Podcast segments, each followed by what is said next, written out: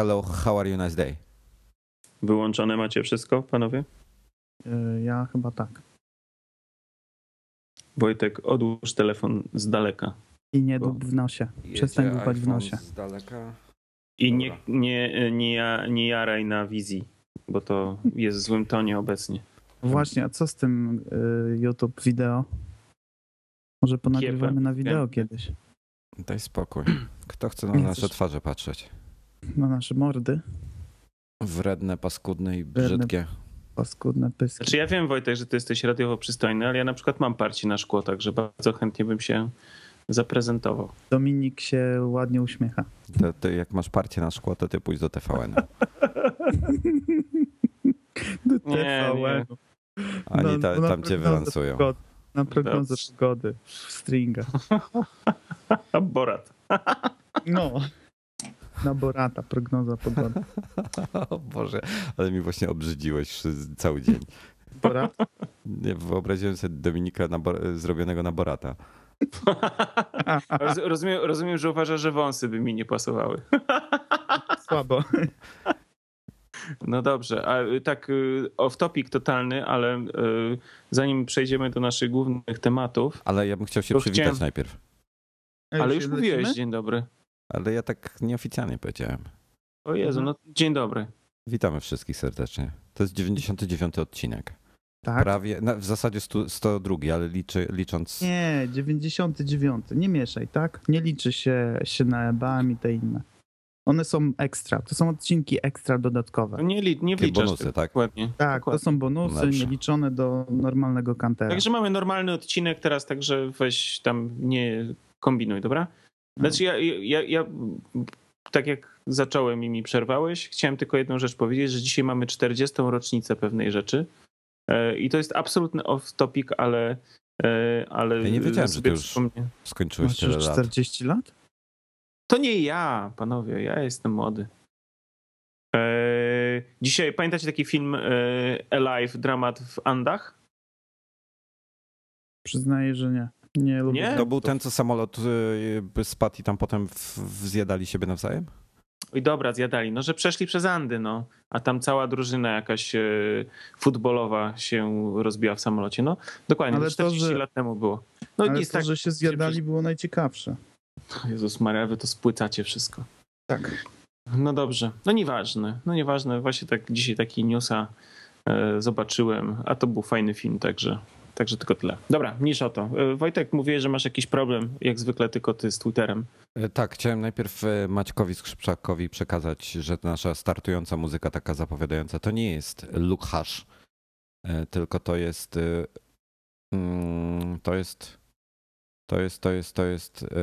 Horse Riders Towards the Abyss, a nie pamiętam jak się zespół nazywa, ale to nieważne.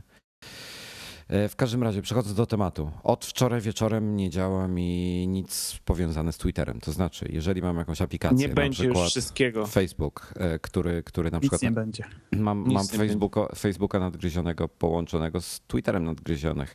To takie logiczne mi się wydaje, że wklejam jakiś status na Facebooku i mi się pojawia też na Twitterze. I wszystko fajnie, ładnie. To w teorii jest proste, tak? Na Tumblerze mam tak samo, na jakichś tam innych serwisach mam tak samo porobione, połączone, wszystko fajnie, ładnie, ale nic z tego nie działa. I nie działa. I nie będzie już niczego.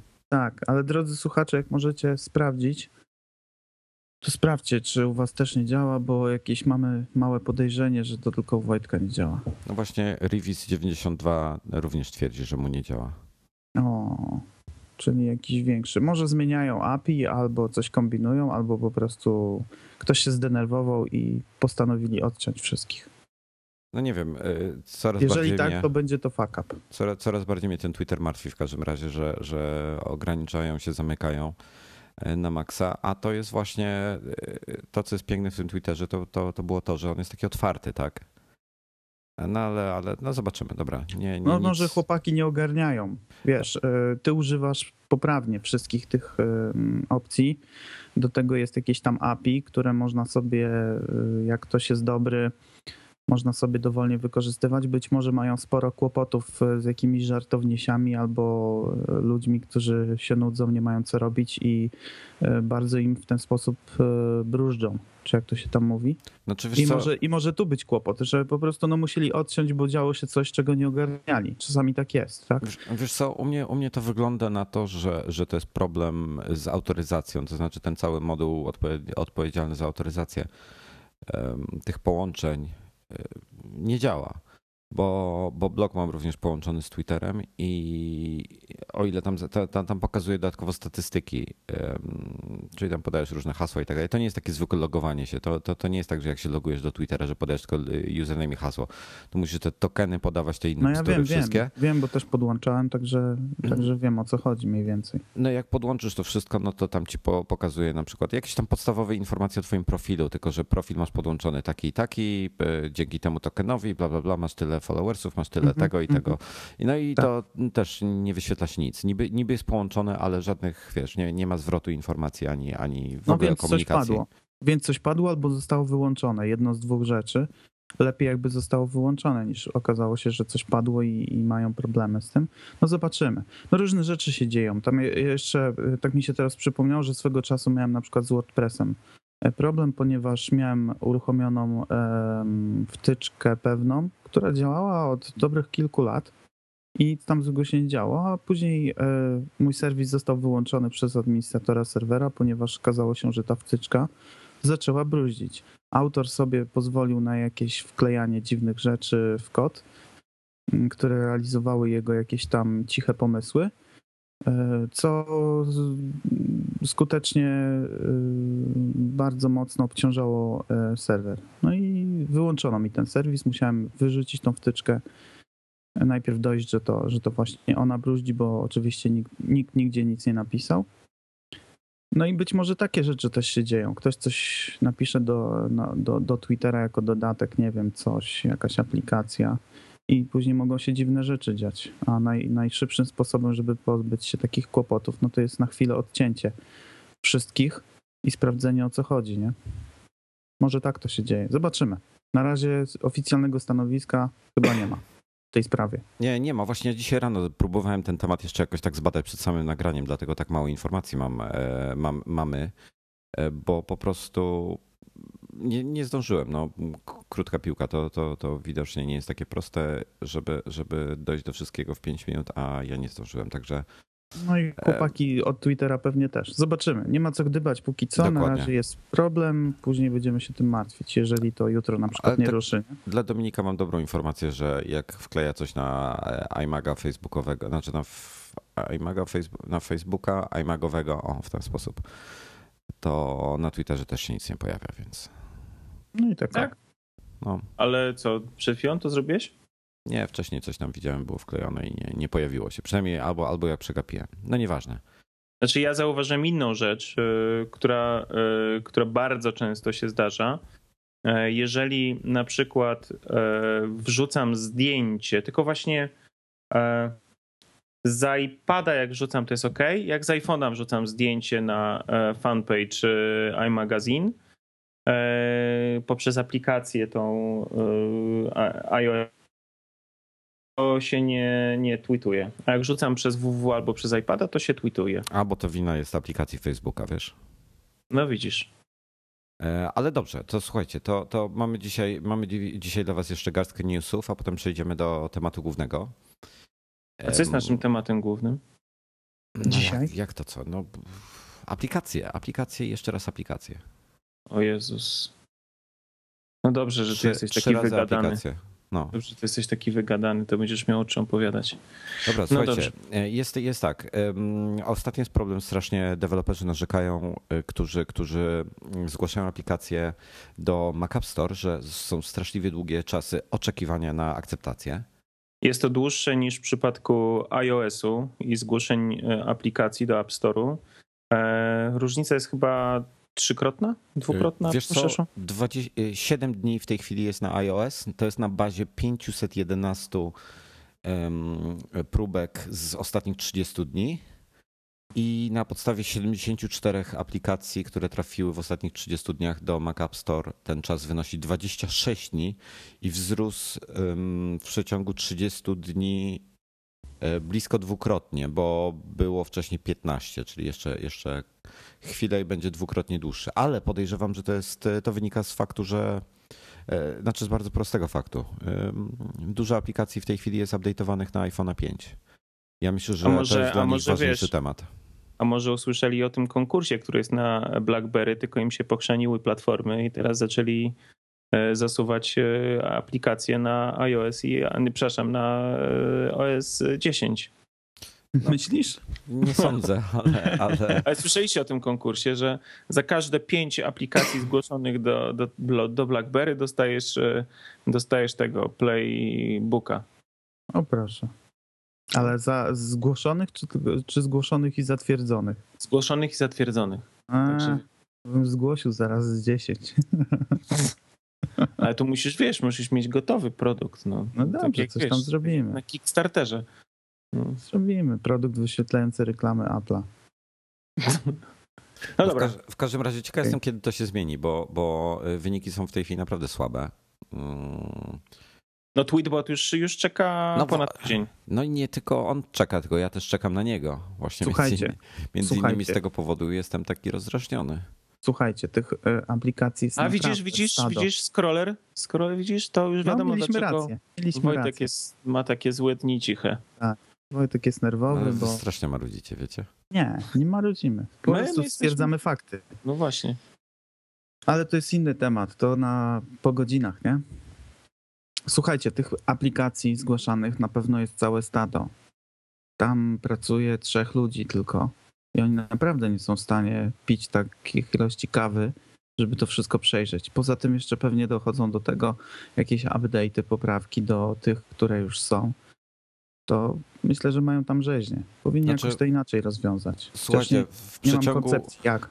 W przeciągu ostatnich 30 dni na czas reakcji na aplikacje, na update'y i na nowe aplikacje w iOSie, w App Store iOS-owym spadło z 9,4 na 6,9 dnia.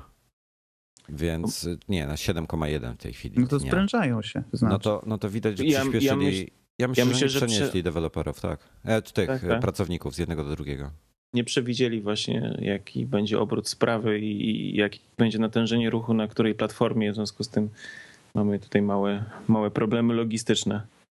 Tak, tutaj śpieszę zapewnić Rafała, że Tweetbot dla Mac będzie miał synchronizację po iCloud i dlatego między innymi tak bardzo na to czekam. A on będzie miał też z tymi Tweetbotami mobilnymi? No właśnie o to chodzi. A, widzisz... Kurna. W ogóle szaleństwo, pełne szaleństwo. Bo u mnie to chyba nie działa ta synchronizacja w mobilnych, wiesz? A u mnie działa bardzo dobrze. Bo ja co więcej zauważyłem nawet taką rzecz, nie wiem, może to jest jakieś takie... Źle trzymasz telefon. Źle trzymam telefon może, ale zauważyłem jedną rzecz, że odznaczam coś, na przykład na iPadzie, i mam już wyczyszczone, tak wszystko przeczytane, wszystkie i potem znowu za jakiś czas sprawdzę, nie wiem, na przykład za godzinę czy coś i znowu mam ileś tam wiadomości nieprzeczytanych czy tych wzmianek na swój temat, z czego część jest tych, które już wcześniej były przeze mnie odznaczane jako przeczytane. To znaczy tam nic nie odznaczasz, tylko scrollujesz, tak? No w sensie tak, o to mi chodzi. To wiesz co sobie zrób, weź sobie na jednym i drugim urządzeniu, wyłącz iClouda i włącz go z powrotem, bo tam przy ostatnim update'cie oni coś grzebali przy tej synchronizacji, żeby lepiej działała, może coś ci się pokaszeniło. Więc po prostu wyłącz sobie synchronizację po iCloudzie, włącz ją ponownie na jednym i drugim urządzeniu, najpierw połóż obok siebie, przeskroluj sobie, włącz Tweetbota na obu, oczywiście przeskroluj sobie jeden tam do jakiejś nowej pozycji, poczekaj parę sekund i zobacz, czy drugi, wiesz, też się przeskroluje automatycznie. Powinien. Prosty test. Do it. No. Właśnie to robię. Do it now. Właśnie to robię, żeby nie tracić czasu. Dobra, słuchajcie, panowie, lubicie tego? Lubicie Wściekłe Ptaki? Angry Birds? Ja czasami grywam, przyznaję. To jest moja chyba najbardziej ulubiona iOS-owa gra, bo lubię ptakami zabijać świnie. Powiem wprost. Nie będę ściemiał. Lubię ptakami zabijać świnie, tym bardziej tymi czarnymi, wybuchowymi. No i lubię też Gwiezdne Wojny. Więc wydaje się, że połączenie... No właśnie, no oni są tacy, co lubią Star Treka, ale no, Gwiezdne Wojny to Gwiezdne Wojny. Oczywiście. W każdym razie zastanawiam się, czy co z tego połączenia wyjdzie, no bo już za niecały miesiąc, bez chyba 3 dni, będą Angry Birds w wersji Star Wars. No nie wiem, czy śledzisz fanpage iMaga, ale pisaliśmy już o tym z jakiś miesiąc temu, że mamy potwierdzenie, że takie coś będzie. Ale teraz jest oficjalne, wiesz, info już od Rovio. No wiem, no, wtedy mieliśmy nieoficjalne jako pierwsi w Polsce. Tak jest. Czyli świnie zostaną zmienione na Star Warsy, czy jak? To jest tak. Czerwonym ptakiem będzie Luke Skywalker. Aha. Różowym tym ptaszkiem, który się pojawił w jednych z ostatnich... Nowy ptak... Dziwnie to zabrzmi. Nowy ptak się pojawił. Twój nowy ptak. I to będzie Leia. Z kolei Han Solo będzie żółtym, no bo to ten taki latający. Chewbacca to będzie brązowy, ale ja nie wiem, który to będzie tak naprawdę. No i tutaj są na tym obrazku jeszcze są świnie te podstawowe pokazane jako TIE Fightery. No i czarną świnią jest Darth Vader. Darth Piggy. Tu jeszcze jakiś... No i jeszcze tam oczywiście R2D2 i tak dalej, C3PO i czarnym ptakiem jest też jakiś Jedi. Ale idea zostanie ta sama. Trzeba niszczyć świnie. Nie wiem, mam szczerze mówiąc nadzieję, bo kupiłem Bad Piggies, tą zemstę świń. Świetna gra, co jest chcesz? Jest żenująca. Wiesz co, jesteś... Ja się z tym nie zgodzę, powiem ci szczerze, dla mnie... ja inaczej powiem. Dla mnie wyznacznikiem fajności gry jest mój syn. Bo uważam, że mimo wszystko te gry koniec końców trafiają do dzieciaków, a widzę, że po pierwsze tam mocno kombinuje, a po drugie bardzo mu się to podoba. W związku z tym uważam, że to jest bardzo fajna gra. Ale to wiesz, to twój syn ma jakiś tam gust i potrzeby i tak dalej, a ja mam zupełnie inne, tak jak i prawdopodobnie ty. Szanujemy to. I na przykład tak jak rozmawialiśmy kiedyś, Incredible Machines to była jeszcze... Boże, to nawet nie super pamiętam. To pod DOS-a było? To była gierka, tak. To był DOS czy pod Windows już było? Znaczy były wersje pod DOS-a i była też później chyba wersja Windowsowa. A nie pamiętam. Jest iOS-owa wersja. No w każdym razie to była kultowa gra, tak? I ona do dzisiaj jest jedyna w swoim rodzaju. Tam próbowano kiedyś podróby tego robić, ale to słabe wszystko było. Incredible Machines są jedne. No i teraz tak, Amazing Alex to jest taka podróba. Notabene słaba według mnie. A Bad Piggy z kolei to jest próba połączenia Amazing Alex z Angry Birds. Co jest jeszcze gorszym pomysłem według mnie. Mi się podobała ta wersja, jak nie pamiętam nazwy, Angry Birds Physics czy coś takiego? A tego to nie znam. Była wersja taka, że trzeba było wykorzystywać grawitację planet, na których były świnie. A to Space. Space, przepraszam. Bardzo mi się to podobało, bo właśnie były elementy takiej trochę fizyki, trzeba było pokombinować i wiedzieć, o co tam chodzi. Ta wersja mi się bardzo podobała. Ciekawie wykombinowana. No ja już się nie mogę doczekać na nową wersję. W międzyczasie którąś z aplikacji Angry Birds, nie pamiętam, chyba tą taką podstawową, czyli Angry Birds po prostu, czy też Angry Birds HD w wersji na iPada. Chyba uaktualniono o 15 poziomów, bo coś tam w update'ach mi mignęło wczoraj, także chyba coś takiego się pojawiło. No ale nic, ja czekam w każdym razie do tego listopada 8 chyba ma być premiera i będę Gwiezdne Wojny kupował w wersji ptako-świniowatej. No dobra, to teraz porozmawiajmy może o najnowszym spodziewanym dziecku Apple'a. No już ten temat poruszaliśmy. Połowa osób, mniejsza połowa twierdzi, że będzie, większa połowa twierdzi, że nie będzie. Norbert twierdzi, że mini to jest Morris na przykład. Albo spódniczka. Tak, jest mini spódniczka, jest mini Morris, a iPad mini to czegoś takiego nie będzie. Z kolei Gruber dzisiaj pisząc o iPadzie mini, napisał iPad Air. Więc nie wiem, czy on sobie coś kombinuje, czy on coś wie. No generalnie źródła raczej ma dobre, nie? No wiesz co, jak piszę coś, no ciekaw jestem, ile osób to zauważyło. Jak on coś pisze, to albo daje jasno do zrozumienia, że coś wie. Ale wiesz co, o tym iPadzie Air pierwszy raz przeczytałem u, jak się nazywa, ten Horace Didier, czy Horace Didier, no. To on w ogóle napisał coś takiego tweeta, iPad Air. I to było wszystko, co on napisał. I to było przed Gruberem jeszcze. A no to może stąd Gruber to wziął. To ja tego tweeta przegapiłem, przyznaję się, bo ostatnio nie nadążam trochę za Twitterem. Natomiast jest to bardzo ciekawe, ponieważ... Bo wszyscy wiedzą, że ci się już zepsuł Twitter. Tak. No nieważne. A widzisz. No dobrze, co tam z tych nowinek takich najświeższych, bo już o tym iPadzie pełno informacji od bardzo dawna, ale najświeższych. Dobra, to czekaj. Podsumujmy, żeby było jasne. Szybko przelecę. Będzie tak, iPad mini ma mieć ekran 7,85 cala, 4:3 proporcje i teraz tak, są dwie wersje. Wersja bardziej prawdopodobna, że on będzie miał rozdzielczość 1024x768. Rozmiar pikseli będzie dokładnie taki sam jak w iPhone'ach 1, 2 i 3, czyli iPhone, potem model 3G i 3GS. Czyli nie Retina. Nie Retina, 163 ppi. Tak. Tutaj argumentuje się, że te ekrany są już wytwarzane. Ekrany są wytwarzane w większych, już o tym mówiłem wcześniej w wcześniejszych odcinkach, w plastrach, więc po prostu będzie większy wycinek robiony z tego. Tańsza produkcja, no bo jest już gotowe, tak. Są. Ale równocześnie mogą ruszyć, teoretycznie w tym momencie mogą też zrobić retinę na podstawie ekranów z iPhone'a 4S lub 5. Z tym, że to są dużo droższe ekrany, wymagające dużo szybszego procesora i grafiki.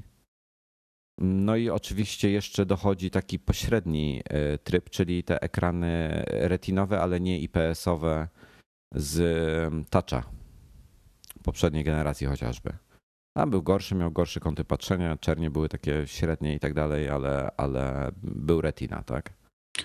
Szczerze to wolałbym tą opcję. Jak już miałbym wybierać retina albo nie retina, to wolałbym już tą troszeczkę gorszą retinę, bo jednak no, oko już się przyzwyczaiło do jakości z iPhone'a 4 i z nowego iPada.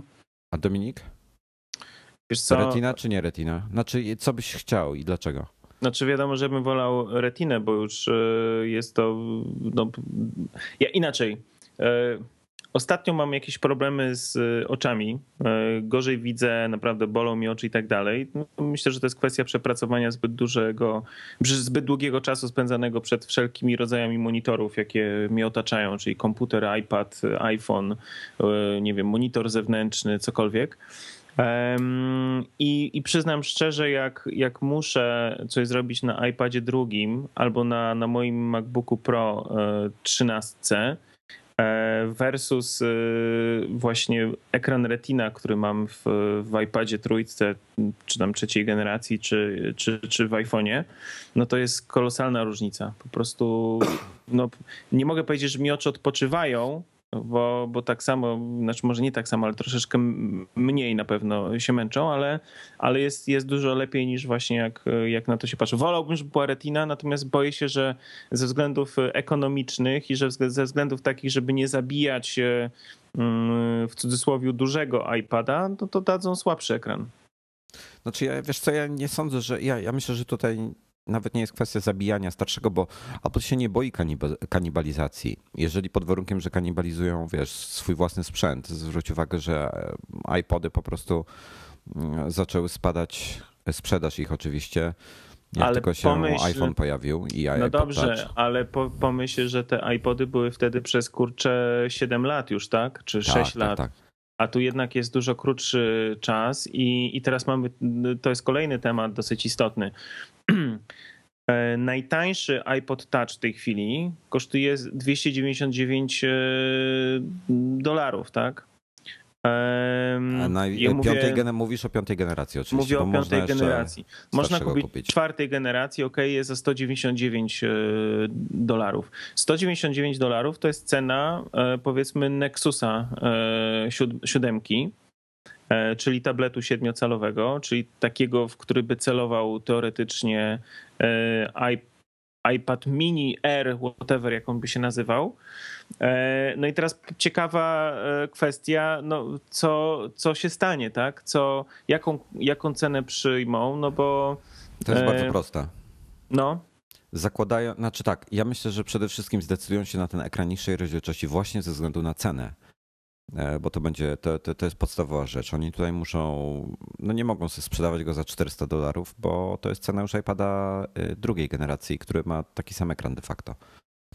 Więc ja myślę, że będzie się cena zaczynała od $249 albo $299. Raczej sądzę, że $299, że jednak będzie trochę droższy, o $50 wersja 16 giga od Nexusa.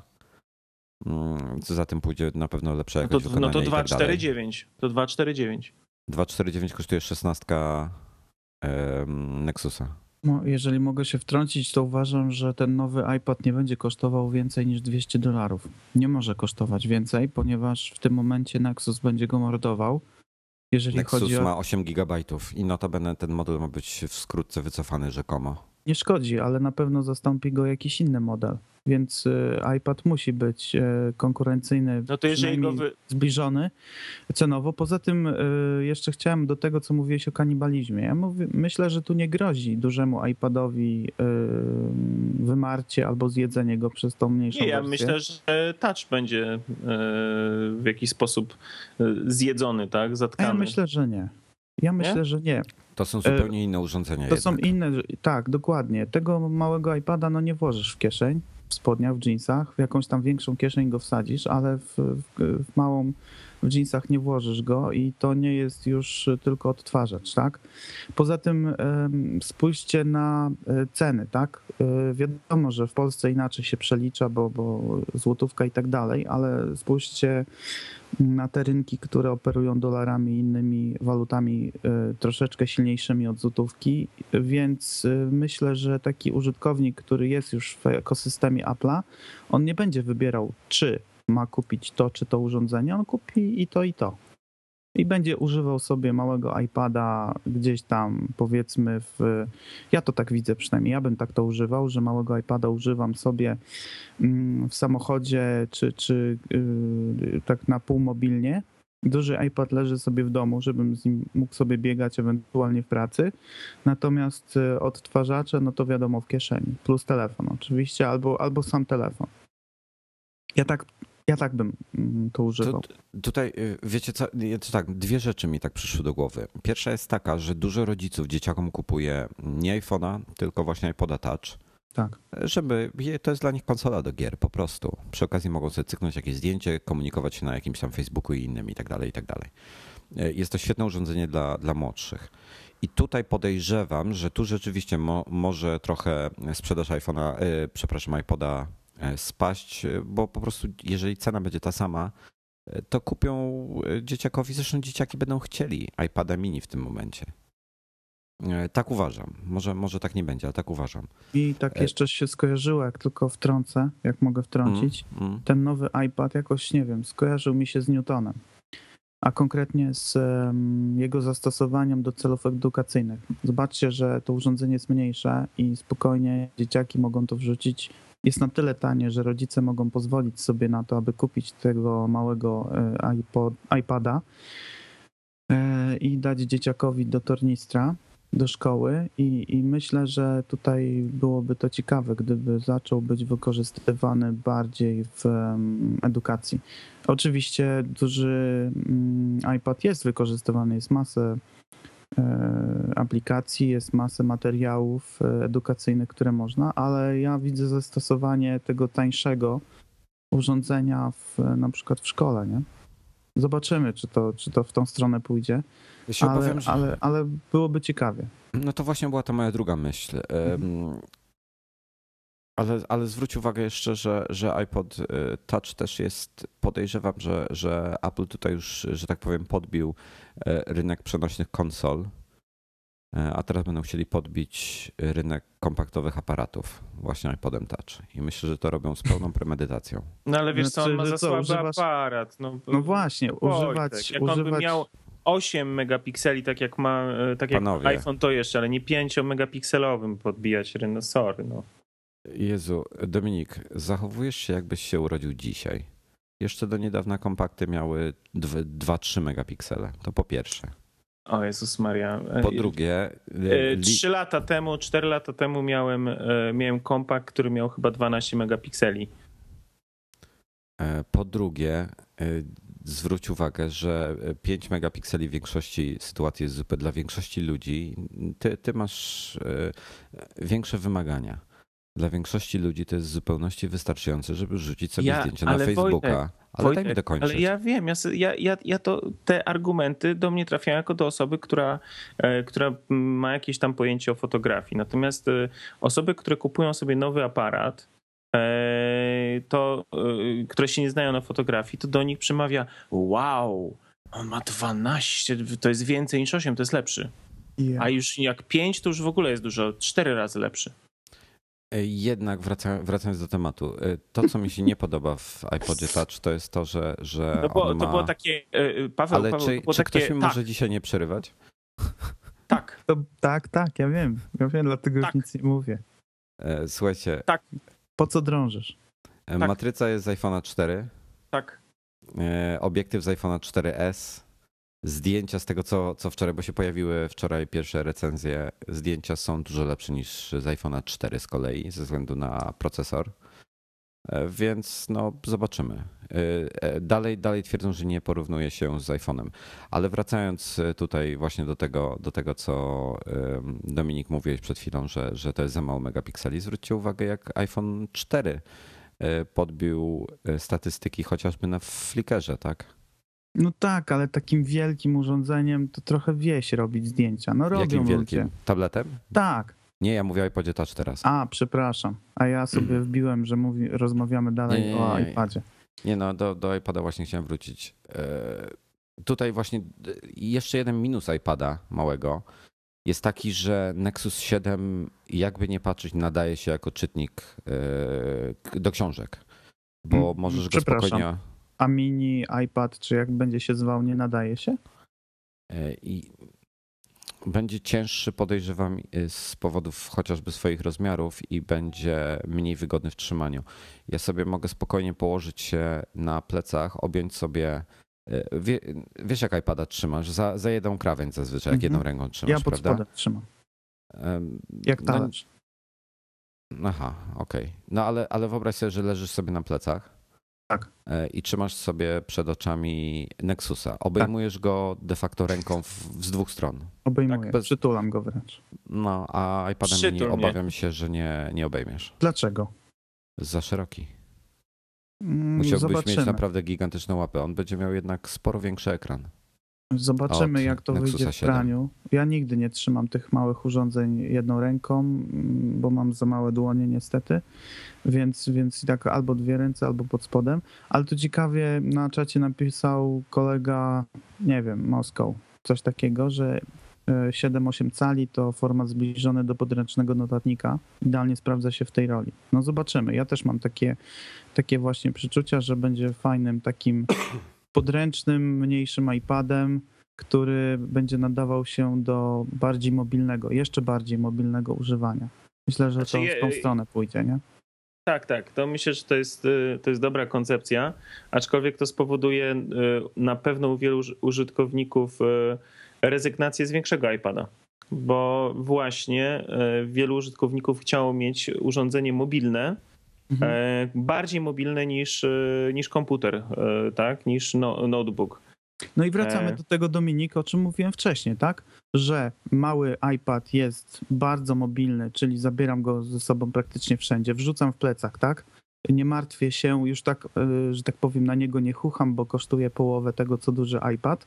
A duży iPad albo jest, jeżeli mi jest potrzebny, to mam go w domu i sobie go używam ewentualnie w pracy do takich półmobilnych zastosowań jako silną jednostkę, która troszeczkę może więcej, albo go nie mam w ogóle, jeżeli mi jest niepotrzebny, więc ja się obawiam, że większość osób właśnie będzie w ten sposób myślała, że jest im niepotrzebny. Nie, niekoniecznie.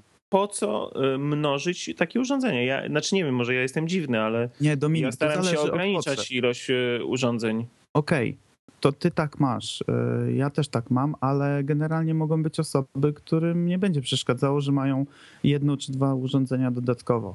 Bo są takie osoby, które lubią otaczać się, chociaż kolega Norbert. Ja tak lubię. Kolega Wojtek, tak. Oni uwielbiają mieć 20 urządzeń, które naraz im robią bip, bo przyszedł jeden mail, nie? Nie, to nie o to chodzi. Ja lubię mieć ja lubię mieć wybór. Nie lubię mieć uniwersalnych urządzeń. To jest tak.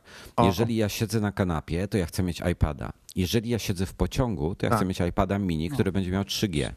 Jeżeli chcę coś w tym pociągu napisać, to chcę mieć MacBooka Air 11 cali. Jeżeli chcę coś na biurku napisać, no to może być 13 MacBook Air, a jak pracuję ze zdjęciami, to chcę mieć iMac'a, więc de facto powinienem mieć 15 urządzeń. Tak. Niestety, ze wszystkim to jest kompromis, tak? No to trzeba po prostu znaleźć sobie, wypracować taki styl pracy i dokupić sobie do tego takie urządzenia, żeby się było jak najwygodniej, więc każdy tutaj indywidualnie musi podejść do tematu. A propos 3G. W nowym małym iPadzie nie ma być 3G ponoć. Jakieś no właśnie, to jest wczorajsza chyba plotka, że nie będzie modułu 3G i osobiście się cieszę. Ja myślę, że to jest największy błąd. Dlaczego? Ponieważ właśnie ze względu na to... Słuchaj, ja mam MiFi'a, tak? Więc ja tego MiFi'a kupiłem z pełną premedytacją. Między innymi dlatego, że chcieliśmy... Pewne rzeczy chcieliśmy robić na żywo i chciałem, żebyśmy byli niezależni od czyjegoś internetu, więc chciałem, żebyśmy mieli dobry internet jako iMagazine w tym momencie, wiesz, móc chociażby nadgryziony gdzieś robić z pola. To taki przykład jeden tylko. No to możesz wziąć ze sobą dużego iPada. Więc to była jedna rzecz. Dwa, chciałem mieć MiFi'a w sytuacjach, wiesz, gdzie po prostu nie mam internetu, a chcę mieć tylko jeden abonament. Ja na tyle rzadko korzystam w iPadzie z 3G, że dla mnie nie opłaca się kupować model 3G ani wkładać do niego karty. Po prostu się to nie opłaca. No dobrze, ale masz telefon z 3G? Mam. No to jaki problem? Hotspota robić? Oczywiście. Bo na przykład jadę tutaj pod Warszawę, że tak powiem, na wieś na cały dzień i nie mam ani prądu, ani tego i nie masz szans, żeby mi wytrzymał iPhone tyle godzin jako hotspot. Przepraszam, a iPad wytrzyma ci, jeżeli będzie działał z modułem 3G? Też mu ograniczasz, tak? Żywotność. No dobrze. Wojtek, przepraszam cię bardzo. 20, prawie 4 godziny jako hotspot iPad trzeciej generacji. No dziękuję. Tak, ale ja go nie poczuję. To jest dużo lepiej niż twoje MiFi czy MiFi, czy jak to tam się nazywa. MiFi. No oczywiście, że tak, no ale dobra, ale ja na tym iPadzie muszę też pisać, tak? No okej, no musisz pisać, możesz pisać. A teraz idę gdzieś i ja nie chcę brać ze sobą iPada, ale potrzebuję mieć internet. No dobrze, no to masz telefon w kieszeni włożony, który robi za hotspot i do niego podłączasz sobie tego małego iPada. No właśnie, masz mniej urządzeń nosisz ze sobą. Oczywiście, ale w tym momencie 2 godziny i czy tam 3 i już jest po hotspocie, tak? Widziałem fajne takie są, nie pamiętam ceny, ale są fajne takie baterie słoneczne. Podłączasz to do telefonu i możesz jechać ile chcesz. No fajnie. Ja wczoraj z Pejotem rozmawiałem też. Wczoraj z Pejotem też rozmawiałem o takiej ładowarce na korbkę. Ale panowie, ja rozumiem, że wy nie macie potrzeby stosowania MiFi'a, ale ja mam taką potrzebę, więc zrozumcie to po prostu i tyle. Nie, no rozumiemy, ale pamiętaj, że jeżeli w nowym małym iPadzie będzie moduł 3G, to drastycznie uwalasz mu czas pracy na baterii w tym momencie, kiedy korzystasz z tego modułu. To weź też to pod uwagę. Wiesz co, przy iPadzie, przy pracy, tak jak tego, masz godzinę tylko straty, to jest 10%. Dobrze, ale to będzie mniejsze urządzenie. Podejrzewam, że w związku z tym, iż muszą upakować sporo elektroniki do o wiele mniejszego urządzenia, bateria będzie też troszeczkę mniejsza. co wiąże się z jej pojemnością, więc siłą rzeczy na pewno nie będzie miał takich wyników jak duży iPad. No jakieś właśnie, mam takie przeczucie. No to właśnie tutaj cię trochę zadziwię, bo tak. Znaczy to jest w ogóle kolejny argument za tym, żeby był ekran niskiej rozdzielczości, bo jak widać po iPadzie trzeciej generacji ten duży, wysokiej rozdzielczości ekran jest bardzo prądożerny. Żre, tak. A tutaj mamy, ale słuchaj, sytuacja z Nexusem 7. On trzyma mi 20 godzin na jednym ładowaniu. Korzystasz z 3G? No on nie ma 3G. No właśnie. No ale to nie ma znaczenia. Trzyma 2 razy dłużej niż iPad, który też nie ma 3G. No aha, w tym kierunku porównujesz. iPad, no to iPad tak. Trzyma 10, dwójka mi trzymał około 14 godzin, ten trzyma 20. Także tu jednak ten ekran jest najbardziej prądożernym elementem i myślę, że taki iPad powinien 16-18 godzin trzymać, iPad mini przy tym ekranie 1024x768. Ale myślę, że moduł 3G jest obowiązkowy, bo tak jak Dominik mówił, to jest ultramobilne urządzenie i brak 3G tutaj zabije potrzebę posiadania tego dla wielu osób. Zakładam, że będą 2 wersje. Z albo bez. Ja też mam taką nadzieję. I to wszystko, bo myślę, że tutaj te moduły już są tak małe, że włożenie tego nie sprawi już problemu. Już na pewno inżynierowie się o to postarają. Słuchajcie, tu jeszcze są 2 tematy do poruszenia z tym małym iPadem. To pierwszy jest taki, że ma być port Lightning. To jest właściwie 3 rzeczy, ale to jest pierwsze, że ma być port Lightning. No to logiczne, tak, bo jeżeli jest i w iPhone'ach i iPodach nowych, no to logiczne, że będzie. Drugi to jest pytanie, jaki będzie procesor, bo tak, gdyby był ekran Retina, no to musiałby być A5X tak naprawdę, żeby napędzić. Jeżeli będzie tej niższej rozdzielczości, no ta A5 w zupełności wystarczy. Ta, którą w tej chwili mamy w iPodzie Touch, ta, która jest znacznie tańsza w produkcji. I tutaj mam na myśli tą wersję, która jest w iPadzie drugim w rewizji B, w tym takim, wiesz, ten co się pojawił po premierze iPada 3. No to on jeszcze dłużej na baterii trzyma, to znajomy go ma, to po prostu... Nie ładuję go. No. Uważam, że jeżeli będzie ekran nieretinowy, to jak najbardziej będzie ten starszy procesor, ponieważ no nie byłoby sensu ładowania mocniejszych jednostki. Nie, no tak, trzeba obniżać koszty, panowie. To nie ma. Jeżeli w ogóle będzie to urządzenie, to naprawdę będą musieli i będą chcieli zrobić coś takiego, żeby on był naprawdę możliwie taniej. Bo ja nie wierzę, żeby Apple, nieważne co wszyscy mówią, ale nie wierzę, żeby Apple nie patrzyło, jak wygląda sytuacja na rynku, rynek się rozwija i jaką popularność zdobyły w tej chwili urządzenia 7-calowe, których jest naprawdę multum. Samsung, Nexus, Kindle Fire, Nook i tak dalej. Jest cała masa urządzeń, które ma 7 cali i one się bardzo dobrze sprzedają, są w dobrych cenach, tak? Już pal 6, że oni nie zarabiają, ci producenci, na tym sprzęcie. Natomiast ludzie je kupują właśnie w tych cenach i się utarło, że to jest około $200.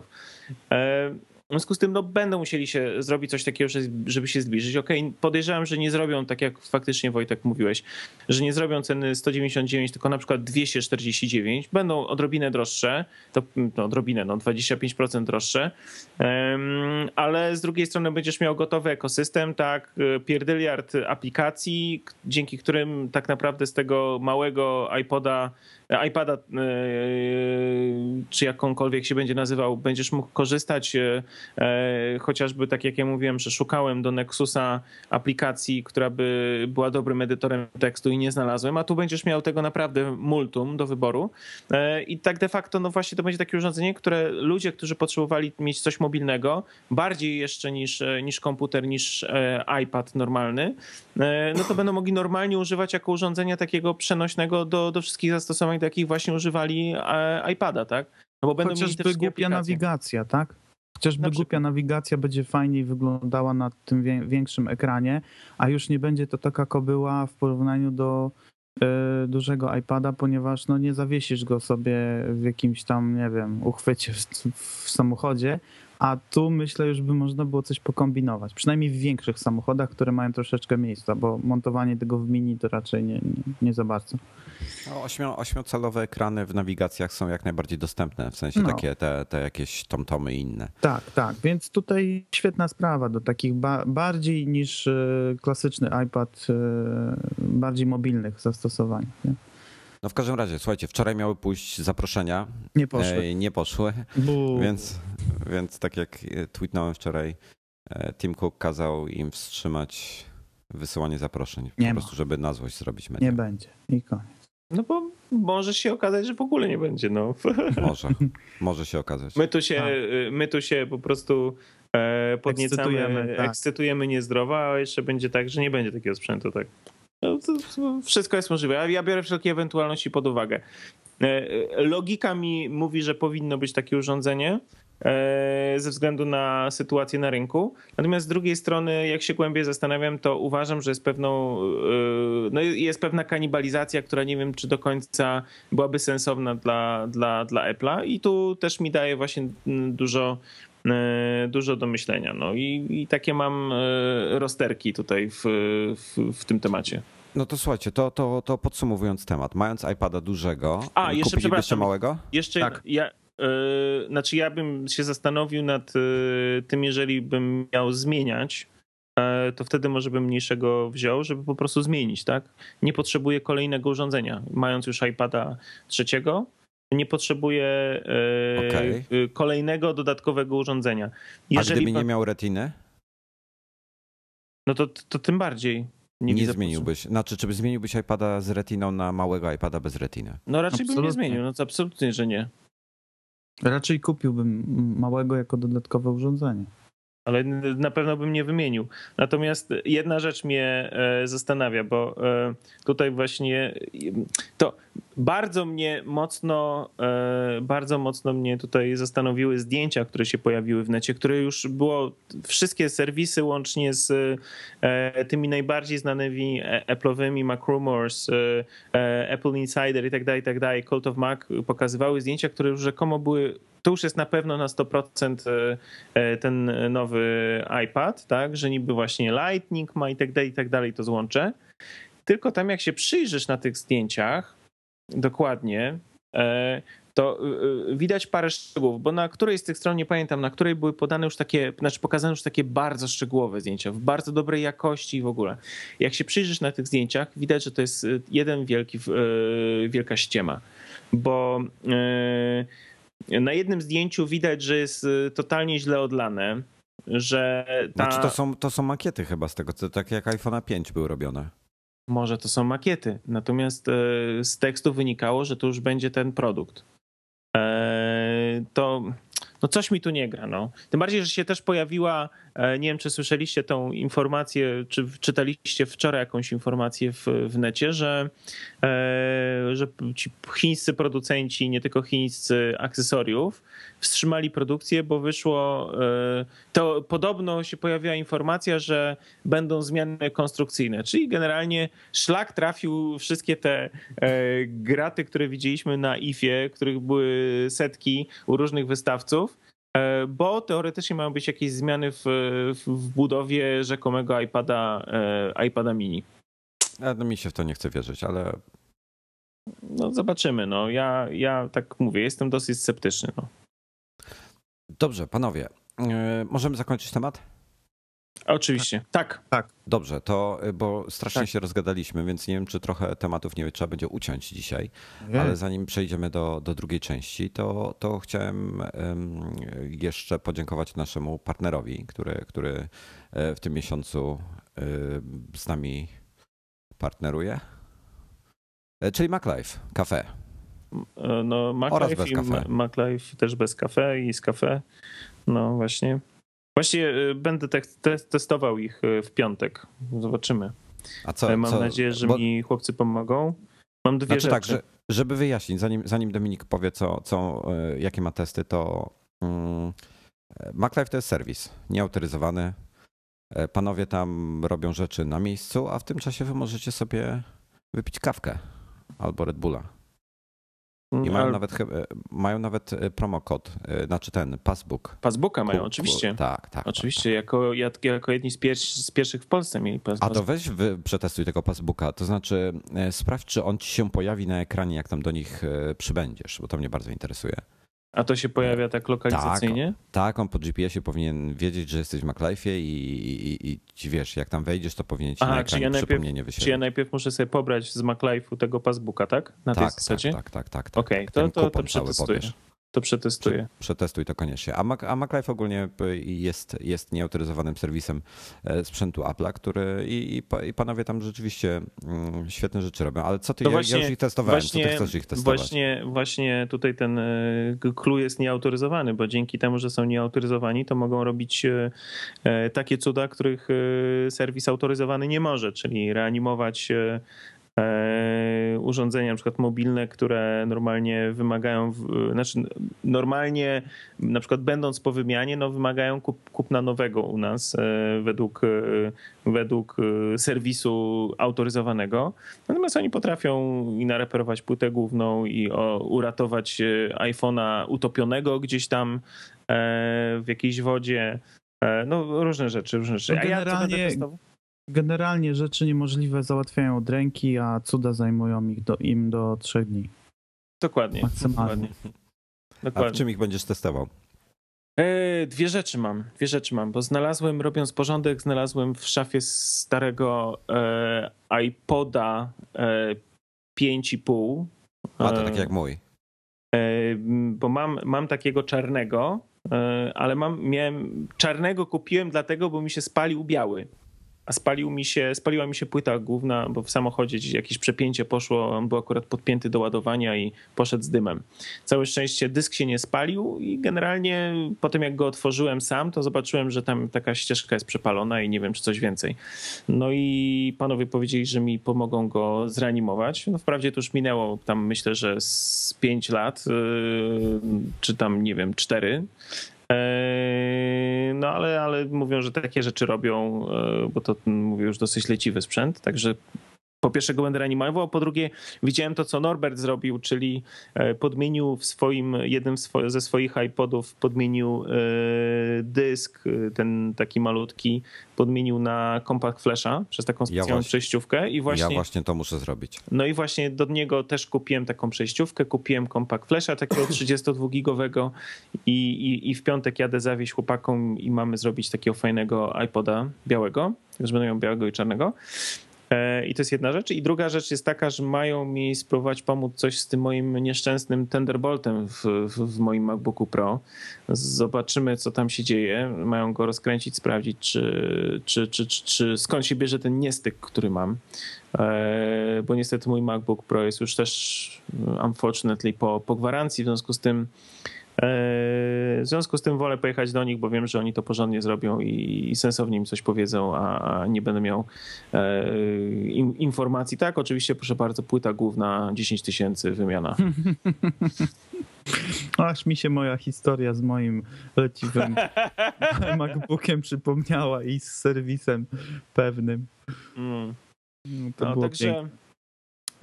Także będę to w piątek testował, to na pewno w przyszłym tygodniu będę mógł powiedzieć, co się udało, jaki był efekt tego. To przynajmniej będzie kolejna story ciekawa.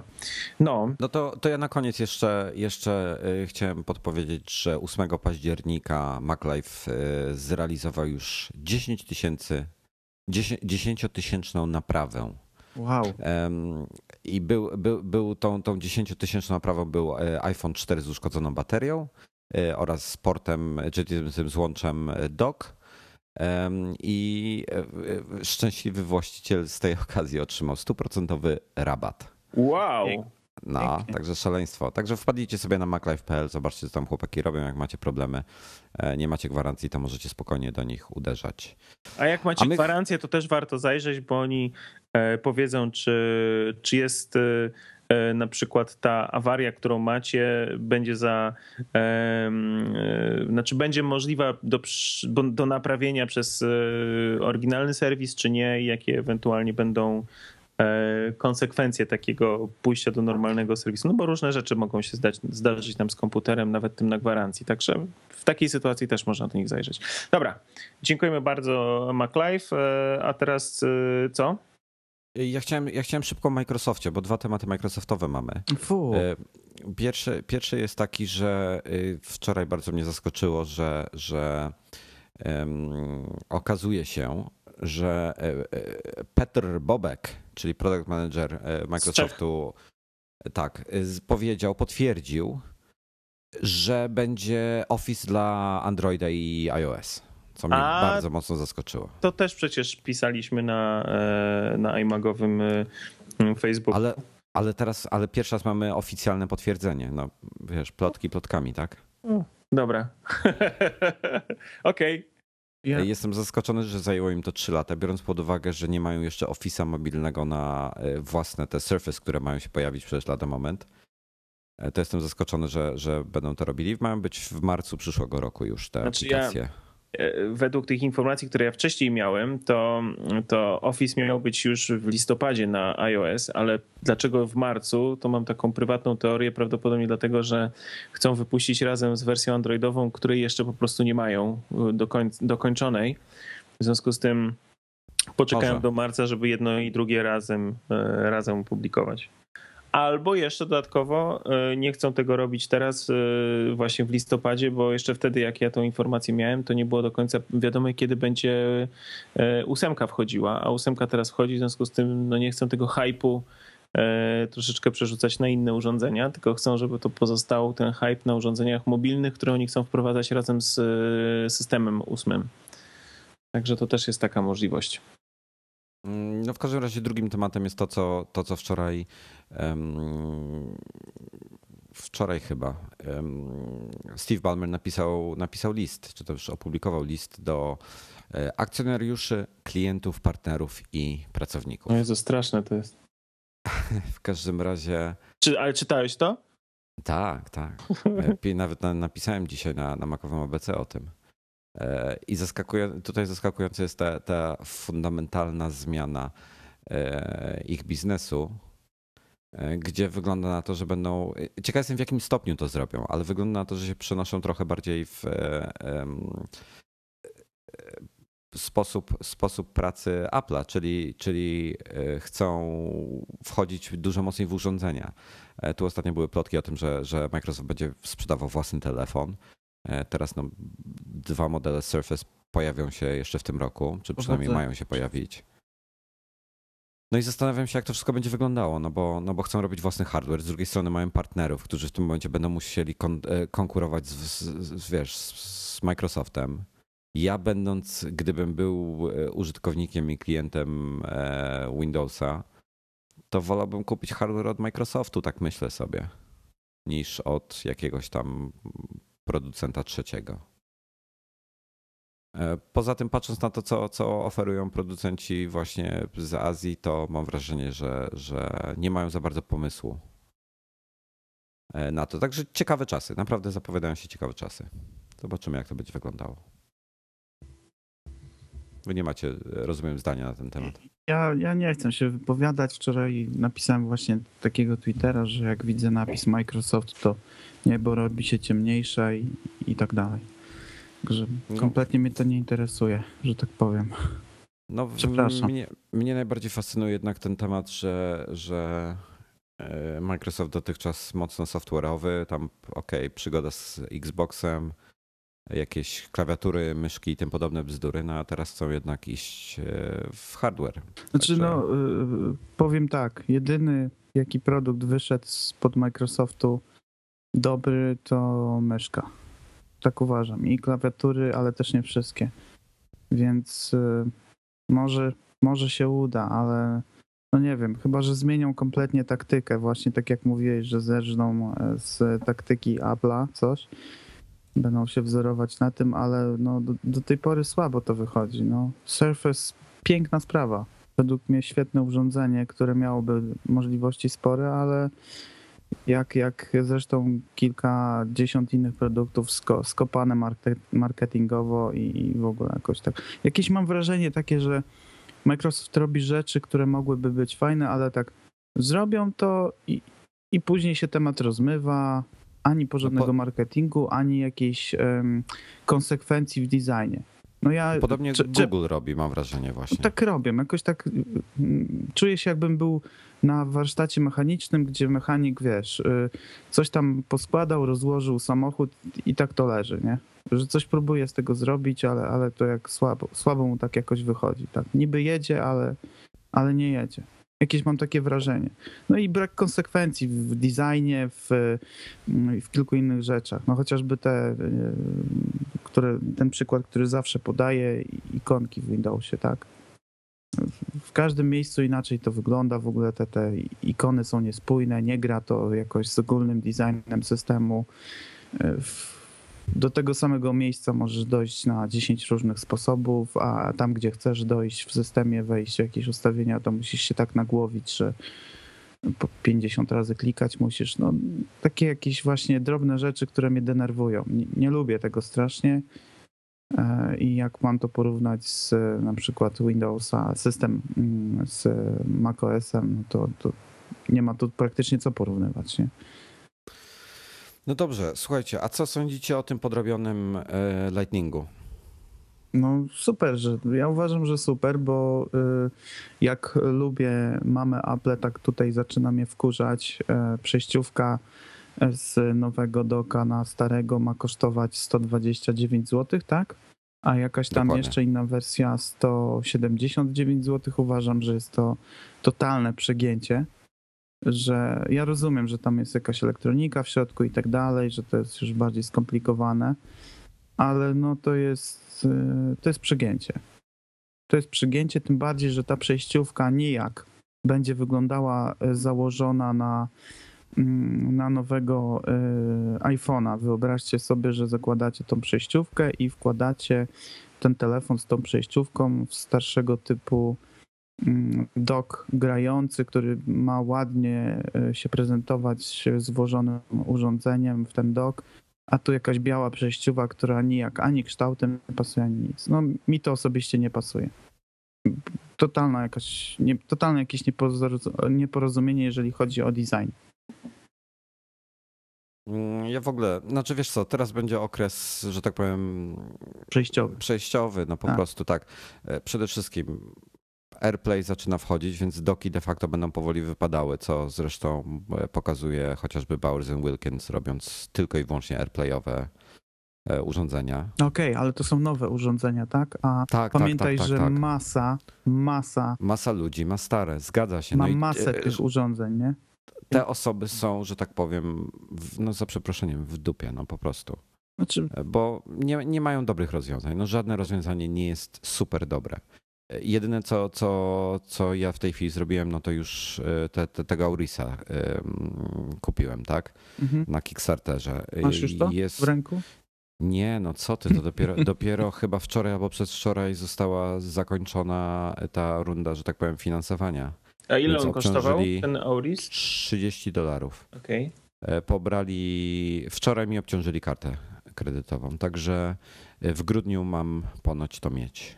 No jest to jakieś rozwiązanie. Powiem nawet, że całkiem niezłe, bo nie będzie to tak koszmarnie wyglądało jak nowy iPhone z białą przejściówką. No. No jakoś nie mogę, no przepraszam.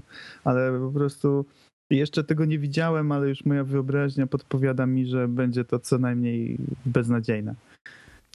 Znaczy ja nigdy jakoś nie byłem, że tak powiem, zwolennikiem w ogóle inwestowania w tego typu rozwiązania. Bo to się wszystko za szybko zmienia. I tutaj świetnym przykładem był ten taki uchwyt samochodowy, co ja mam do iPhone'a. W zasadzie on był przeznaczony do iPoda Nano 4. lub 5. generacji i do iPhone'a 3G i 3GS. Nie pamiętam, to był chyba Belkin albo Griffin, chyba Belkin. Wkładany w zapalniczkę, takie ramię, które można było wyginać na różne strony z uchwytem. No i udało się, znaczy iPhone 4 do niego pasował i 4S, więc w sumie miałem 3 lata użytku z tego produktu. Tam coś 200 zł mnie kosztowało, więc nie jest to, że tak powiem, nie płaczę z tego powodu.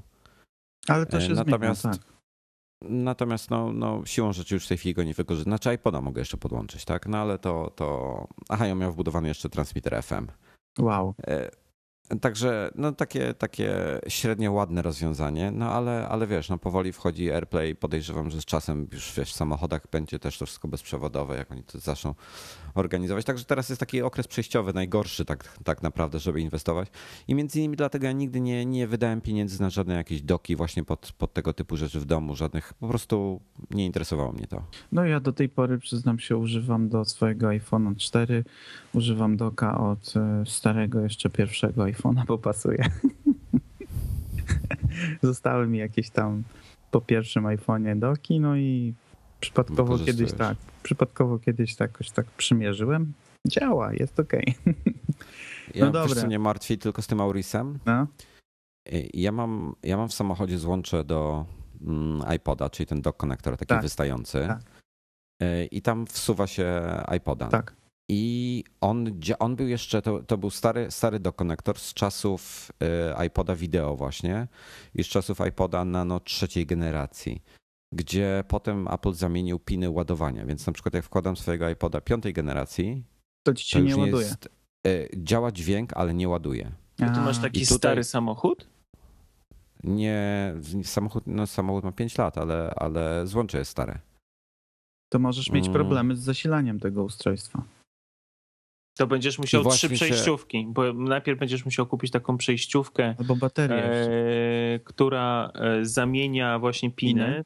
To jest taka przejściówka, parę firm robi takie rozwiązania, że masz, wiesz, po drugiej stronie przejściówki też masz 30-pinowy dock, także luzik, no, tylko on tam zamienia pin. Mi wystarczy. No to jedno i potem będziesz musiał do niej dopiąć tą drugą Lightning 30 pin. Także będziesz miał... Nie, ja potrzebuję, ja chcę na to Aurisa założyć. To tylko jedna ta przejściówka. Tak. No to jakbyście wiedzieli, gdzie coś takiego u nas jak najprościej, jak najtaniej kupić, to chętnie. Tam u Dominika za rogiem w kiosku sprzedają, także bez problemu. No dobra, Wojtek, już jesteśmy w połowie tego obrzydlistwa. Jeszcze druga sprawa z tym Microsoftem, bo chcę iść po kanapki. Nie, dobra, zostawmy już Microsoft. A, już nie? A, to idę po kanapki, już w końcu mogę zjeść, spokojnie. Jeszcze chcieliśmy, ale ty już uciekasz, tak? Nie, tak, to miał być żart, ale jak zwykle mi nie wyszło. No, przepraszam. Bardzo mi przykro, że nie popsułem. Tak. No wiesz, scroller odkąd zamieszkał na Wyspach ma taki brytyjski dowcip, no i... Tak, bez sensu. No dobra, udało ci się. Dobra, słuchajcie panowie, ja chciałem przejść do głównego... No nie, to jeszcze zanim przejdziemy do głównego tematu. Paweł, ty zapadałeś temat, że tak powiem, inteligentnego domu. Tak, Smart Things, nowy projekt, który ruszył na Kickstarterze. Jak zwykle jest dofinansowanie już pełne przed czasem, wszystkie jakieś tam opcje. Czekajcie, szybko podpowiem. Chcieli zebrać $250,000, zebrali już 1,200,000. No, a i właśnie się zakończyło... A nie, to już się zakończyło. Tak, to już się zakończyło, są w fazie realizacji. No projekt jest genialny, bo jest oparty przede wszystkim na otwartej platformie, chociaż oni sobie ją troszeczkę przymknęli, ale będą wypuszczać takie kity dla deweloperów i dla tych, którzy będą chcieli tworzyć nowe rzeczy. O co chodzi? Wypuścili rzecz, którą nazwali Smart Things.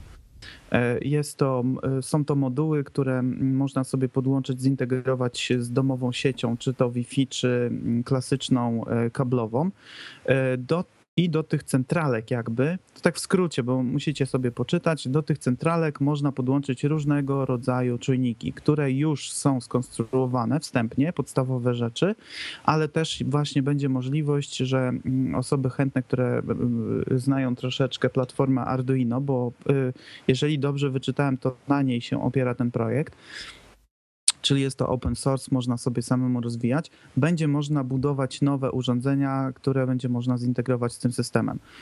Świetna sprawa, ponieważ ceny, jakie przedstawili, sugerowane, jakie będą, są rewelacyjne. Za około $500 można już będzie sobie zbudować całkiem solidny system z kilku kilkoma albo nawet kilkunastoma czujnikami, urządzeniami różnego rodzaju. No i przede wszystkim cała moc tego będzie tkwiła w oprogramowaniu, które będzie to obsługiwało. Będzie można to obsługiwać i przez przeglądarkę, i przez urządzenia mobilne typu iPhone, jakieś Androidy i tak dalej. A przede wszystkim będzie można budować za pomocą takiego, nie wiem, jakiś swego rodzaju język programowania uproszczony, będzie można budować programy, które będą wykonywane na tych urządzeniach, czyli będzie można sobie stworzyć coś na zasadzie, co ma się dziać, gdy jakiś tam na przykład czujnik odbierze jakąś informację, tak? Czyli będzie można jakby zaprogramować reakcję systemu. Tutaj na jednym z filmików było fajnie pokazane, co ma się dziać, kiedy na przykład pies zostanie wykryte, że pies wyszedł albo wszedł do domu. Pies będzie miał na obroży czujnik radiowy, który będzie wykrywany przez system i będzie można tego psa zlokalizować, gdzie on tam się szwenda po podwórku przed domem, czy też jakieś inne akcje zaprogramować. Plus do tego oczywiście urządzenia, które będą włączały, wyłączały jakieś przystawki, które będą włączały, wyłączały jakieś urządzenia, do tego jakieś czujniki temperatury, wilgoci i cała masa. Będzie można sobie zbudować bardzo fajne centrum meteorologiczne obok domu albo w samym domu. No i integracja tego pewnie z jakimiś usługami w internecie. Ja widzę, że no, na pewno jakieś usługi chmurowe, ponieważ API będzie dostępne i możliwość będzie rozwijania własnego oprogramowania, które będzie współpracowało z tym systemem. Uważam, że świetna sprawa, bo do tej pory, kiedy słyszymy hasło inteligentny dom, to koszty są potworne. Idą w grube tysiące albo dziesiątki i nawet, jeżeli jest to bardziej rozbudowany system, wymaga jakiejś centrali, która będzie wyglądała jak command center w StarCraftie co najmniej.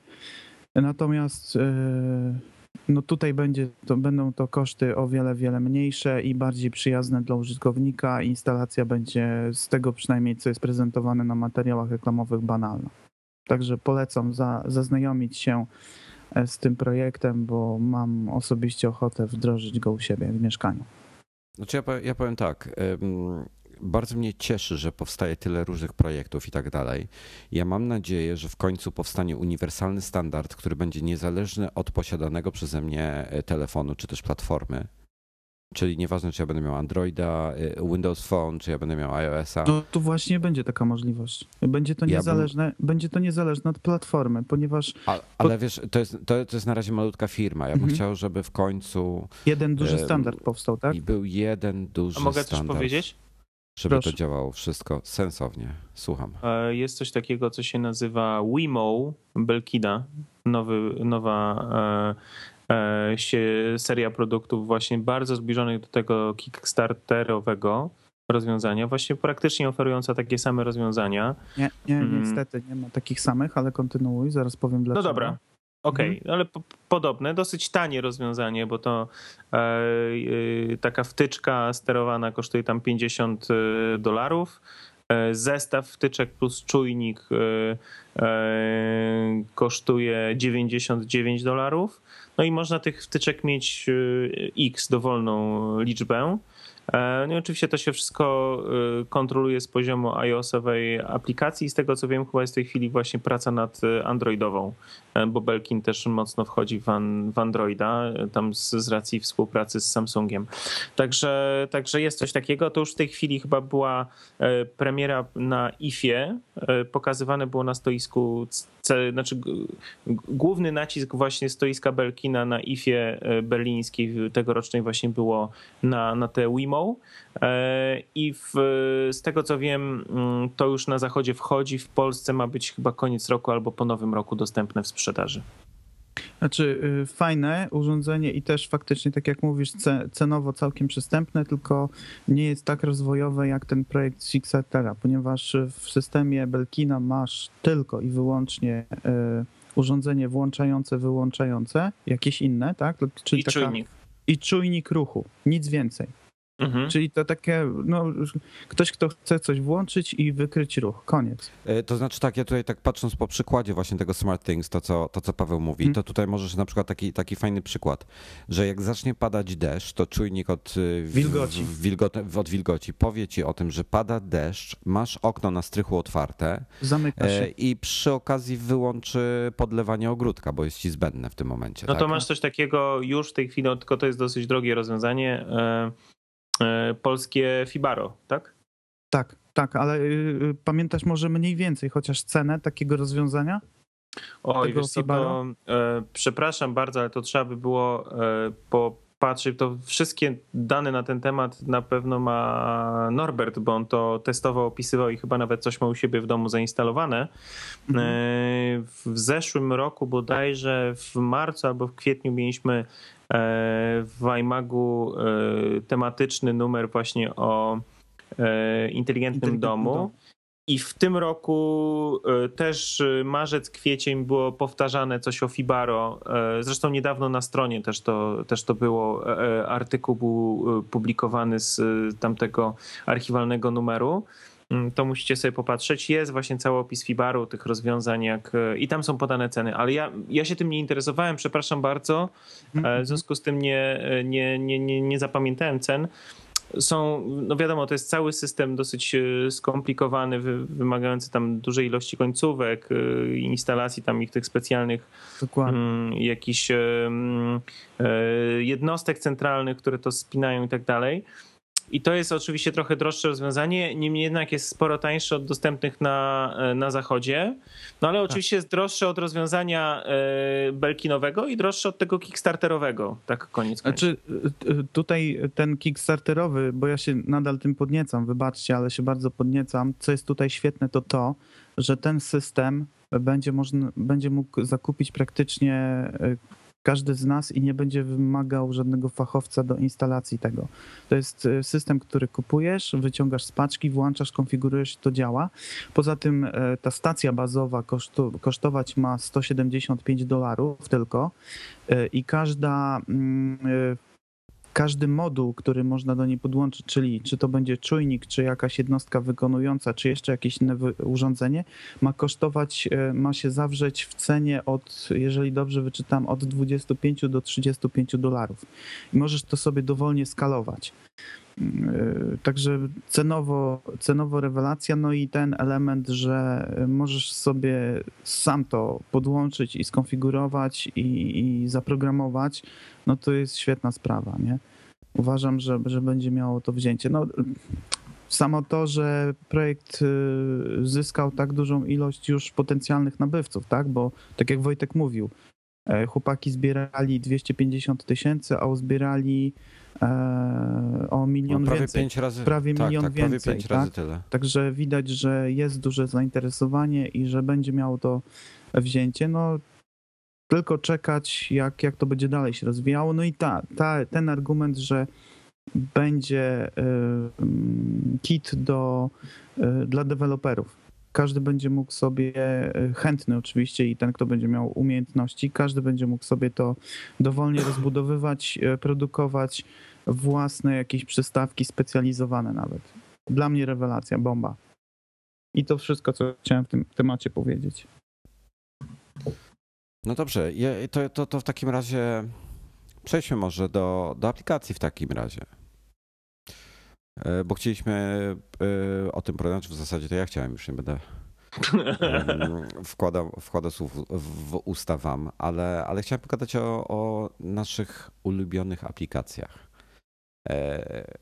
Na cokolwiek, iOS, macOS. To ja mogę zacząć od OS 10. Moje ulubione aplikacje to jest Mail, Safari i TextEdit. Dobre. A ty ambitny jesteś, widzę. Nie, ambitny. No. Wykorzystuję to, co mam pod ręką i nie ukrywajmy, z tego najczęściej korzystamy. Ja jestem zachwycony z kolei Evernote'em. No, fajne. Evernote też jest niezły. No to jest naprawdę fajna aplikacja, która tutaj może to będzie temat raczej dla osób, które mają mniejsze doświadczenia, że tak powiem, z oprogramowaniem. Natomiast Evernote jest o tyle fajny, że to jest naprawdę multiplatformowe rozwiązanie, więc synchronizuje się wszystko z wszystkim i jako notatnik, no to jest chyba w tej chwili najlepsza aplikacja na rynku i tutaj nawet nie musimy myśleć, czy to iOS, czy Windows, czy cokolwiek. Przez 2 dni, jak miałem Nexusa 7, zanim go przechwyciłeś, to był mój jedyny edytor tekstu. Najlepszy chyba, prawda? Tak. Ja powiem szczerze, że ja szukałem czegoś, co by wspierało Markdown na Androidzie. Nie znalazłem nic sensownego. Jedna aplikacja, która była, do której można było wprowadzać tekst, ale nie było w żaden sposób na eksport tego tekstu. I rzeczywiście Evernote był najczęściej używaną aplikacją przeze mnie na Nexusie też. No i widget mają bardzo fajny też na Androida, także to jest rzeczywiście świetna aplikacja, naprawdę świetna i bardzo ją sobie cenię. Ale również jest druga uniwersalna aplikacja, z której, no bo większość stałych słuchaczy pewnie wie o tym, że bardzo lubię Readera i to nieważne czy na macOS-a, czy na iOS-a, do czytania RSS-ów. Wy panowie chyba też z tego korzystacie, czy mylę się? Ja przyznam, że przestałem od jakiegoś czasu czytać RSS-y. A ja przyznam, że mam tego Readera. Po tych wielu latach, że tak powiem, zdecydowałem się na zakup, jak wiesz dobrze, jakiś czas temu. Natomiast przyznam szczerze, że nadal mimo wszystko wolę swojego ulubionego od lat Feedlera używać na urządzeniach mobilnych, a na komputerze po prostu nie czytam RSS-ów. No to ja wam muszę tutaj polecić moją w tej chwili ulubioną, zdecydowanie ulubioną aplikację, która również jest wieloplatformowa. Ona się akurat na OS 10 działa jako wtyczka do przeglądarki. Mówisz o Feedlerze? Nazywa się, nie, mówię o Feedly. Feedly, przepraszam. Feedly. Tak, to taka zielona ikonka taka. Taka zielona ikonka, taki kwadrat ucięty na boku, trochę położony. Aplikacja jest genialna zarówno, znaczy to jest tak, to jest aplikacja, która chyba najpierw się pojawiła w wersji iOS-owej, jeśli dobrze pamiętam. I potem druga wersja pojawiła się również, nie wiem, możliwe, że pierwsza też była, mnie wtedy nie interesowała. W każdym razie druga wersja pojawiła się na Androidzie i na Nexusie. To był absolutnie najlepszy czytnik RSS-ów, jaki można sobie wymarzyć. Ja go również na iPadzie używam, tego Feedly. Niestety nie jest jeszcze gotowa wersja na iPhone 5, więc na iPhone'ie nie używam go, a korzystam właśnie z Readera, ale zacząłem korzystać z Feedly na komputerze zamiast Readera, który notabene lada moment dostanie, wersja macowa dostanie uaktualnienie, już zgłoszone zresztą do Mac App Store, ale Feedly jest naprawdę świetną aplikacją. Jeżeli czytacie RSS-y, to zainteresujcie się Feedly, bo nie dość, że można tam zaimportować sobie własne RSS-y, czyli to jest takie połączenie trochę Zajta z Readerem. Wciągacie swoje własne z Google Readera, wasze własne zakładki, a potem do tego po prostu możecie sobie dobrać jakieś polecane przez Feedly. Coś właśnie w klimacie Zajta. Takie, tak pół na pół. Bardzo ciekawa aplikacja. No i naturalnie do pisania to ja mam jednego faworyta i to jest writer firmy Information Architects, IA Writer. IA Writer, okej, bo właśnie już zastanawiałem, czy coś kolejnego znalazłeś. Nie. Słuchajcie, dostał wersja na iOS-a, dostała uaktualnienie do eksportu Markdown, czyli jak piszesz w tym Markdownie, to możesz sobie eksportować jako HTML, czego wcześniej nie było, czyli skopiować, że tak powiem, do schowka jako HTML i wkleić sobie od razu do WordPressa na przykład, co jest absolutnie genialne, oczywiście iCloud i tak dalej. No i jedynie czego mi brakuje tak naprawdę to jeszcze wersji na Androida i Windows. Natomiast a propos AI Writera, zawsze się śmieję, no taki uśmiech mi się na twarzy pojawia, jak włączam aktualizację i wszystkie programy mają 200, 300 mega, tutaj kurczę kilkadziesiąt te iOS-owe i AI Writer ma na przykład 600 kilo. No, i to znaczy, że mocno nie grzebią, tak? I to mnie zawsze mocno bawi, bo też bardzo lubię tę aplikację i też często piszę. Jak piszę teksty, a bardzo często piszę teksty na iPadzie, używając tej klawiatury, tej Ultra Thin Logitecha, leżąc gdzieś tam sobie na kanapie, to właśnie używam AI Writera i mam to połączone z Dropboxem i tam w ogóle mi się wszystko fajnie na komputerze później mogę poprawiać coś ewentualnie w wersji stacjonarnej. Także to jest tip-top. No i właśnie... A tutaj jest świetny przykład, bo możesz równocześnie korzystać z Dropboxa i oczywiście z synchronizacji poprzez iCloud. Jest różnie, zależnie od zastosowania, czy gdzie piszę, to korzystam z jednego lub drugiego. Natomiast to, co jest świetne, jak sobie odpalisz na przykład na dokument, ten sam na Macu i na iPadzie przykładowo, i dopiszesz zdanie, czy tam nawet słowo, to dosłownie mija sekundę i już się pojawia od razu na drugim urządzeniu. To jest niesamowite. No i tak powinno być, a nie jakieś odświeżanie, tak? Ale widzisz, siedzę tutaj, mam dwa urządzenia w Polsce, gdzieś te dane wędrują w internet i po chwili wracają i masz to już, wiesz, sekunda uaktualnione. Jest. Amazing. To jest amazing, jest to naprawdę genialne. Awesome. Po prostu wow. Amazing. A Paweł, ty jakieś swoje ulubione? Jeżeli chodzi o komputer, to bardzo... Jakiś czas temu mi się spodobała taka mała aplikacja, która nazywa się Palua i realizuje bardzo prostą rzecz. Można sobie skonfigurować, jak mają zachowywać się klawisze funkcyjne na klawiaturze, czy mają być uaktywnione te funkcje, które mama Apple nam dała, czyli jasność, dźwięki, sterowanie playerem i tak dalej, czy mają zachowywać się jako F-y funkcyjne. I można to przypisać do każdej aplikacji z osobna i to się w momencie przeskakiwania pomiędzy aplikacjami automatycznie przełącza. Nie muszę naciskać i używać w ogóle klawisza function, co mi szalenie ułatwia pracę, ponieważ kiedy przeskakuje, na przykład w Final Cutie często używa się F-y i do tej pory często się myliłem, bo zapominałem o klawiszu funkcyjnym, no i później dziwne rzeczy się działy, a w tym momencie kompletnie o tym zapomniałem, po prostu przełączam się na Final Cuta, używam F-ów, przełączam się na Findera, mam już z powrotem funkcyjne, także bardzo, bardzo ciekawy, polecam, jest darmowy. Warto sobie, jeżeli ktoś tak się przełączy. Nie, już nie jest? Palua kosztuje w tej chwili dolca. A, widzisz. Czyli trzeba zapłacić dolara. Ja jeszcze ją wyhaczyłem, kiedy była za free, z czego bardzo się cieszę. Drugi programik, który używam bardzo często, bo codziennie i to dosyć intensywnie, to jest takie coś jak Menu Tab Pro for Facebook. Z racji tego, że siedzę na tym Facebooku, bo z kilku względów muszę, a nie chce mi się ciągle gmerać w przeglądarce, kiedy się wyloguję niechcący albo kiedy mi się tam sesja zamknie, znowu logować. Generalnie nie lubię pracować z Facebookiem i z pocztą przez przeglądarki, więc mam zainstalowane... A przepraszam, czym się różni Pro od nie Pro, bo są dwie wersje? Znaczy, powiem ci, że nie wiem. Jakiś czas temu kupiłem, tam chyba chodzi o to, że możesz sobie przyłączać widoki z mobilnego na jakiś normalny i kilka innych rzeczy plus reklamy chyba. Jakieś reklamy są, no już nie pamiętam, bo tak długo tego używam, że naprawdę już nie pamiętam.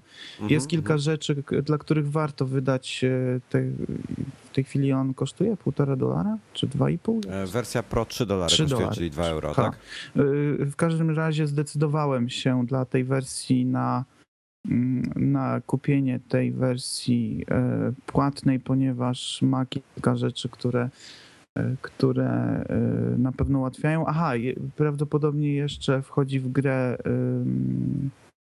pełny ekran, co czasami wykorzystuję, bo nie chcę, żeby jakieś inne informacje mi zasłaniały to okienko, więc sobie przeskakuję czasami na pełny ekran.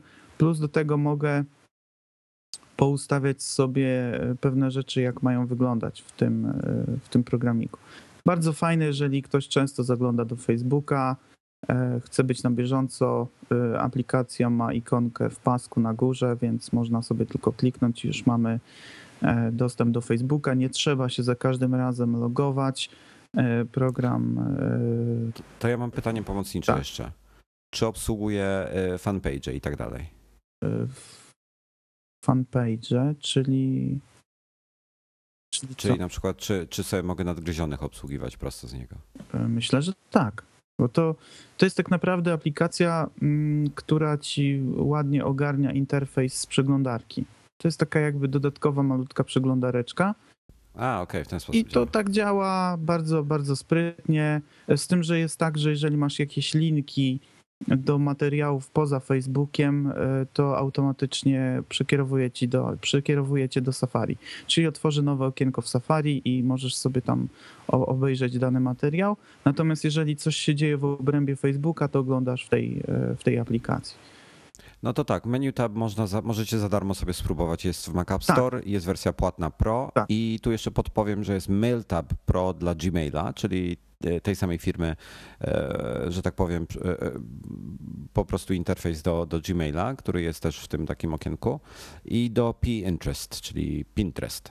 Tak. Czyli ta aplikacja, której nie rozumiem. No i jeszcze muszę wspomnieć o jednej aplikacji, no bo to w zasadzie takie dwie, którymi mogę się pochwalić. Jest jeszcze aplikacja, która nazywa się iBackup. To dosyć stara aplikacja. Ci, którzy używają, to gratulacje. Ci, którzy jeszcze nie mieli, to polecam. Świetne, jeżeli zmieniacie komputer, bądź też musicie przenieść się ze swoimi danymi na inny. Można sobie wybiórczo wybrać rzeczy, które mają być zbackupowane z waszego aktualnego konta i bardzo ładnie przenieść je na nowy komputer, na nowe konto. Aplikacja bardzo ładnie to robi. Wręcz można sobie w ten sposób zrobić porządek w zaśmieconym koncie, w tym sensie, że robicie backup tych wybranych rzeczy, które chcecie zachować, kasujecie stare konto, zakładacie nowe i wciągacie wszystkie dane. Dokumenty, ustawienia systemu, ustawienia konkretnych aplikacji, konkretne aplikacje tylko wybrać sobie, bo jest to przydatne dla ludzi, którzy śmiecą sobie w systemie, czyli instalują ziliardy różnych jakichś programików dziwnych, które później raz uruchomili i później już ich nie chcą.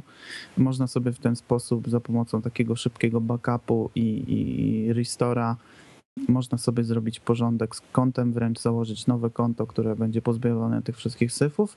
No i na koniec moja ulubiona aplikacja StarCraft 2. Polecam.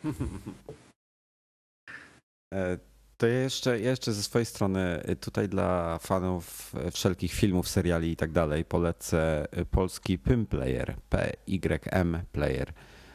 Aplikacja, z której rzadko korzystam, natomiast ma jedną bezcenną funkcję.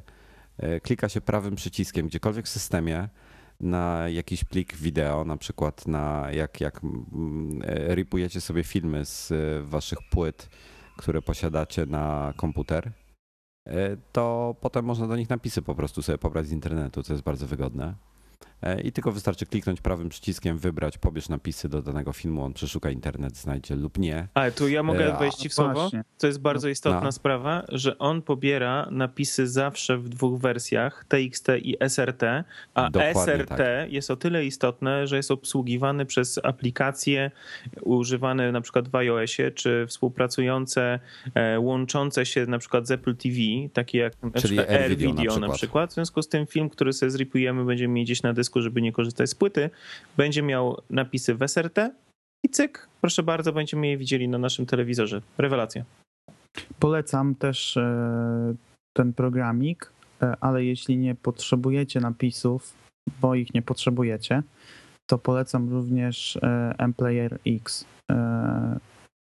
Ma podobne możliwości, co wspomniany przez kolegów odtwarzacz, ale według mnie jest bardziej sprawny i nie zawiera tych wszystkich dodatków, które tam są zamieszczane właśnie, typu pobieranie napisów, jakieś tryby ekranowe, okienkowe i tak dalej. Po prostu jeżeli sobie ustawicie, że ten mPlayer X ma być domyślnym odtwarzaczem wszelkiej maści filmów, po prostu otwieracie, klikacie dwa razy na dany plik, dany film, dane wideo i już ono się otwiera na pełny ekran albo w okienku. Koniec, kropka. Polecam również jako alternatywny player.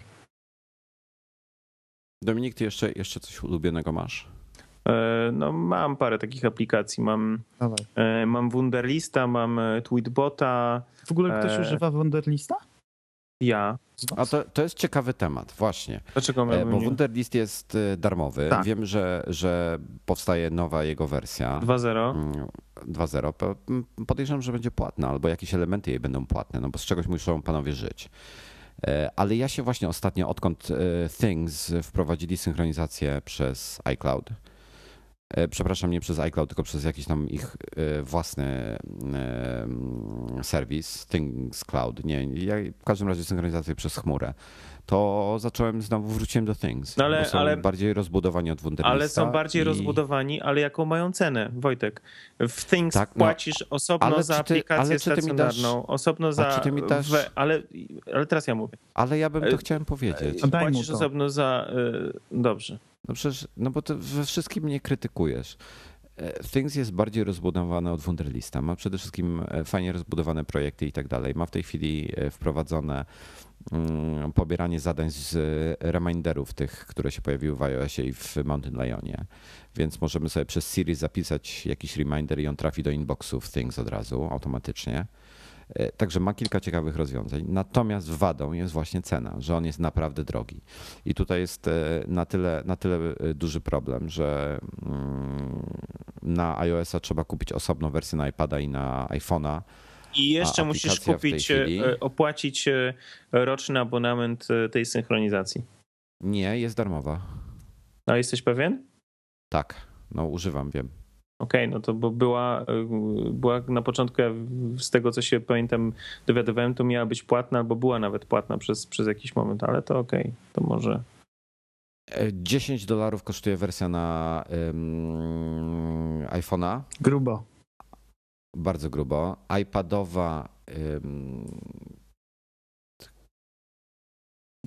kosztuje... $3.99. $20. Ja. Tak, żeby nie było za łatwo. AC$39 kosztuje wersja stacjonarna. Nie no, musisz stówę wydać.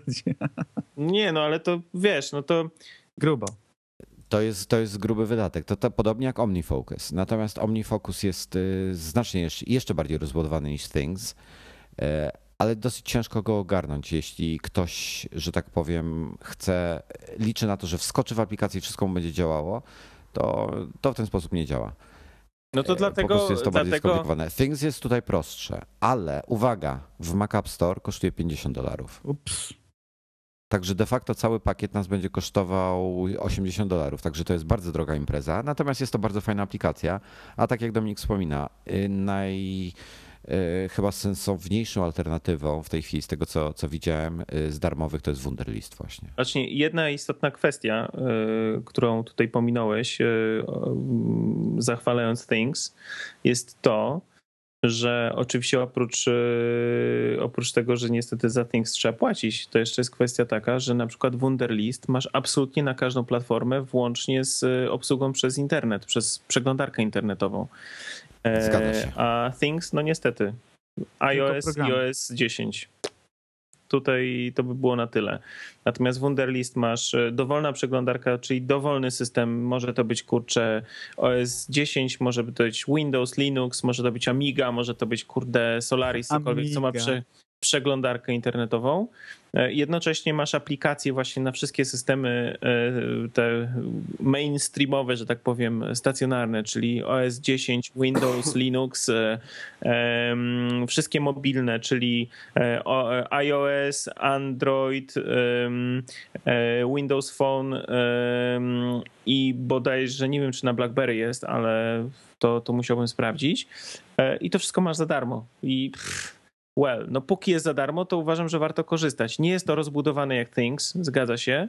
Natomiast jest bardzo do takich naprawdę, jeżeli potrzebujesz się ogarnąć, to super wystarcza. Naprawdę, to super wystarcza. Możesz udostępniać zadania, możesz też robić sobie jakieś przypomnienia, nieprzypomnienia, możesz tak samo sobie robić projekty osobne. Wszystko spoko. Naprawdę daje radę. Chłopcy z tej firmy, deweloperzy, czyli Six Wunder Kids, Sechs Wunderkinder. Czy Wunderkinder, dokładnie. Stworzyli coś takiego, co się nazywało Wunderkid chyba, tak? Jak dobrze pamiętam, to było przez internet dostępne, co próbowaliśmy z tego korzystać i z tego się nie dawało korzystać, było zbyt skomplikowane. Zbyt skomplikowane, tak. To ostatnio zabili ten projekt, ale dając jednoznacznie do zrozumienia, że te co ciekawsze elementy, które były właśnie wykorzystane w tamtym projekcie, będą wprowadzone do Wunderlista 2.0, który ma się pojawić w przeciągu najbliższych miesięcy. Także to jest fajna sprawa. Natomiast to takie moje 3 grosze do aplikacji odnośnie produktywności. Natomiast wiadomo, Tweetbot, o którym rozmawialiśmy wcześniej też w kontekście oczekiwania na autoryzację aplikacji w App Store i Mac App Store, no to ja jestem od tego programu w jakiś sposób uzależniony, jeśli chodzi o Twittera. Swego czasu miałem z nim poważny problem, wieszał mi się i nie mogłem z niego korzystać. Teraz już jest wszystko okej, także nie wiem, o co chodziło, bo nie przeinstalowałem, nic nie robiłem z systemem również, w związku z tym on po prostu przestał działać i w pewnym momencie znowu zaczął działać, także to jest taka ciekawostka. Ale jeszcze a propos tego Pimplayera, o którym ty mówiłeś, to istotną aplikacją właśnie do takiego ripowania filmów z nośników klasycznych, czyli płyt, no to potrzebny jest Handbrake. Bardzo, bardzo przydatne, darmowe francuskie narzędzie właśnie, które w prosty, fajny, szybki sposób tworzy nam właśnie filmy, które tylko ptaszkiem zaznaczamy, czy chcemy, żeby był dostosowany, zoptymalizowany na przykład dla iPada, dla Apple TV, dowolny model iPoda, iPhone'a, whatever, co chcemy. I to jest bardzo fajne. I to jest taka w tandemie właśnie z tym Pimplayerem, to też jest fajna aplikacja. I co ja jeszcze? Jedna bardzo istotna rzecz, którą tutaj chcę też pozdrowić Maćka Skrzypczaka, którego z nami nie ma. Alfred, bardzo fajna aplikacja, z której ja korzystam. Taki uruchamiacz, launcher. Czyli taki rozbudowany spotlight. Maciek napisał mi, że jakby był na nagraniu, to by mówił o Alfredzie. No właśnie, ja dlatego też puszczając oko do niego chciałem tu wspomnieć o Alfredzie. No to jest świetna aplikacja, naprawdę. Ja z niej często korzystam.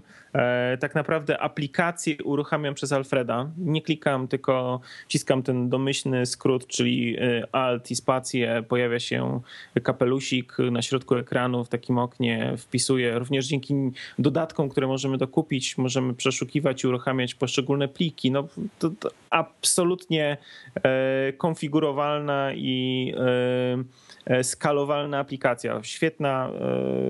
W podstawowej wersji jest darmowa jako launcher, a te wszystkie jakieś tam dodatki, jakieś niewielkie pieniądze dodatkowe kosztują, także myślę, że warto z tego skorzystać i na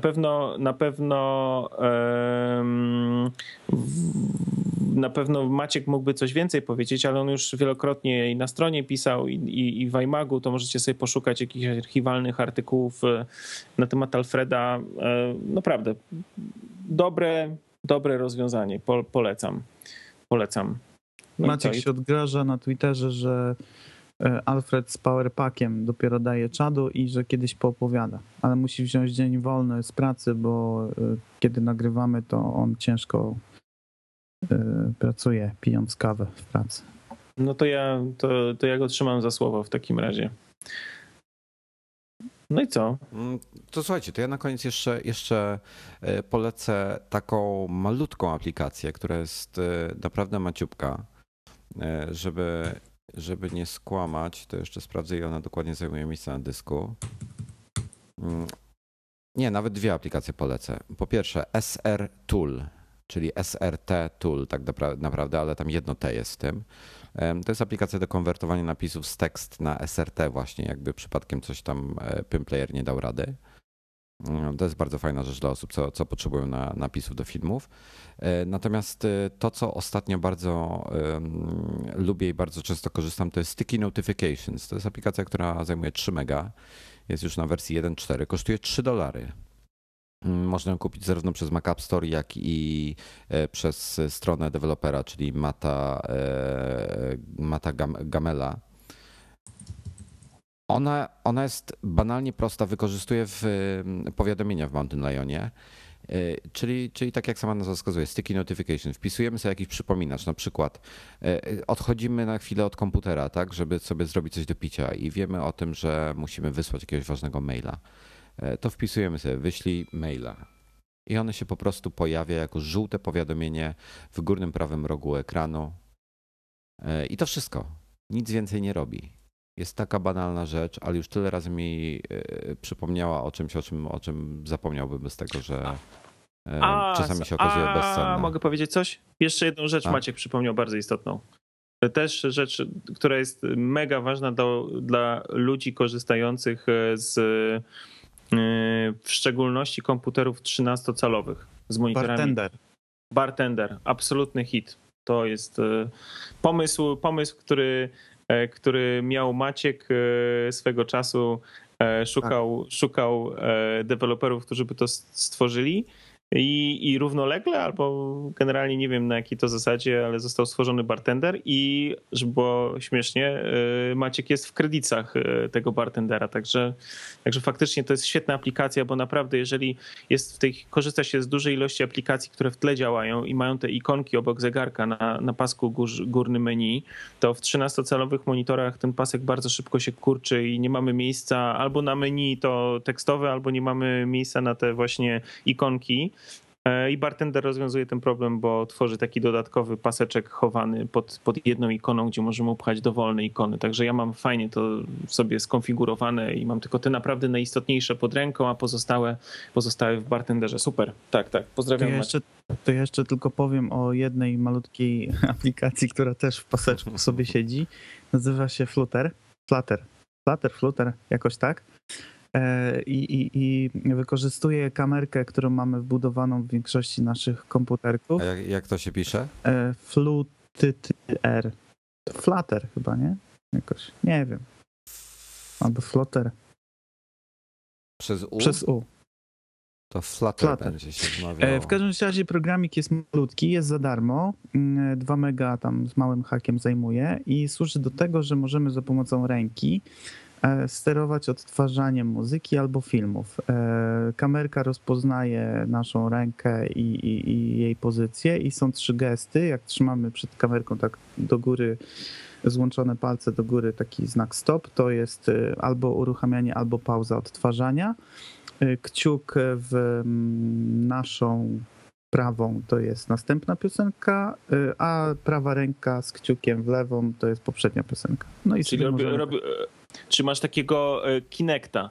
Tak, taki mały Kinect do uruchamiania albo przełączania super muzyczki. Nie? Polecam, całkiem fajnie działa, tylko musi być dosyć kontrastowe tło, aby ręka nie zginęła. Jeżeli zrobimy to na tle tego perskiego dywanu na ścianie, no to nie za bardzo.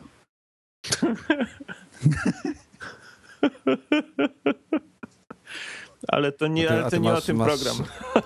Ty masz perski dywan na ścianie, Paweł? Nie, ale meble z Ikei ma. Na ścianie. Stół z Ikei trzymał na ścianie, nie? Nie, no nie mam perskiego dywanu. Jakoś tak mi się skojarzyło. Proszę cię, Wojtek. Człowieku, zlituj się. Ja wiem, że wy tam w Polsce macie dywany perskie, ale ja nie mam, nie? Ty zostawiłeś, wyprowadzając się, przyznaj. Tak, został na ścianie dla następnego lokatora. Pozdrowienia dla Maćka.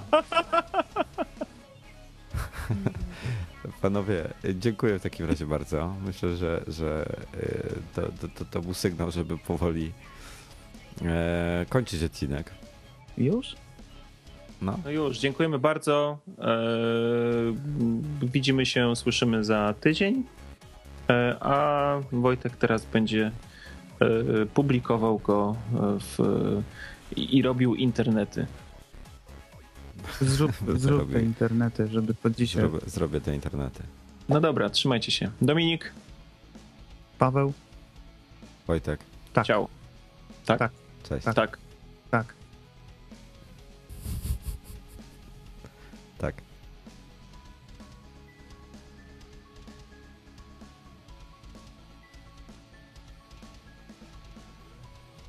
Już? Ja nie wiem. To nie ja klikam. No właśnie.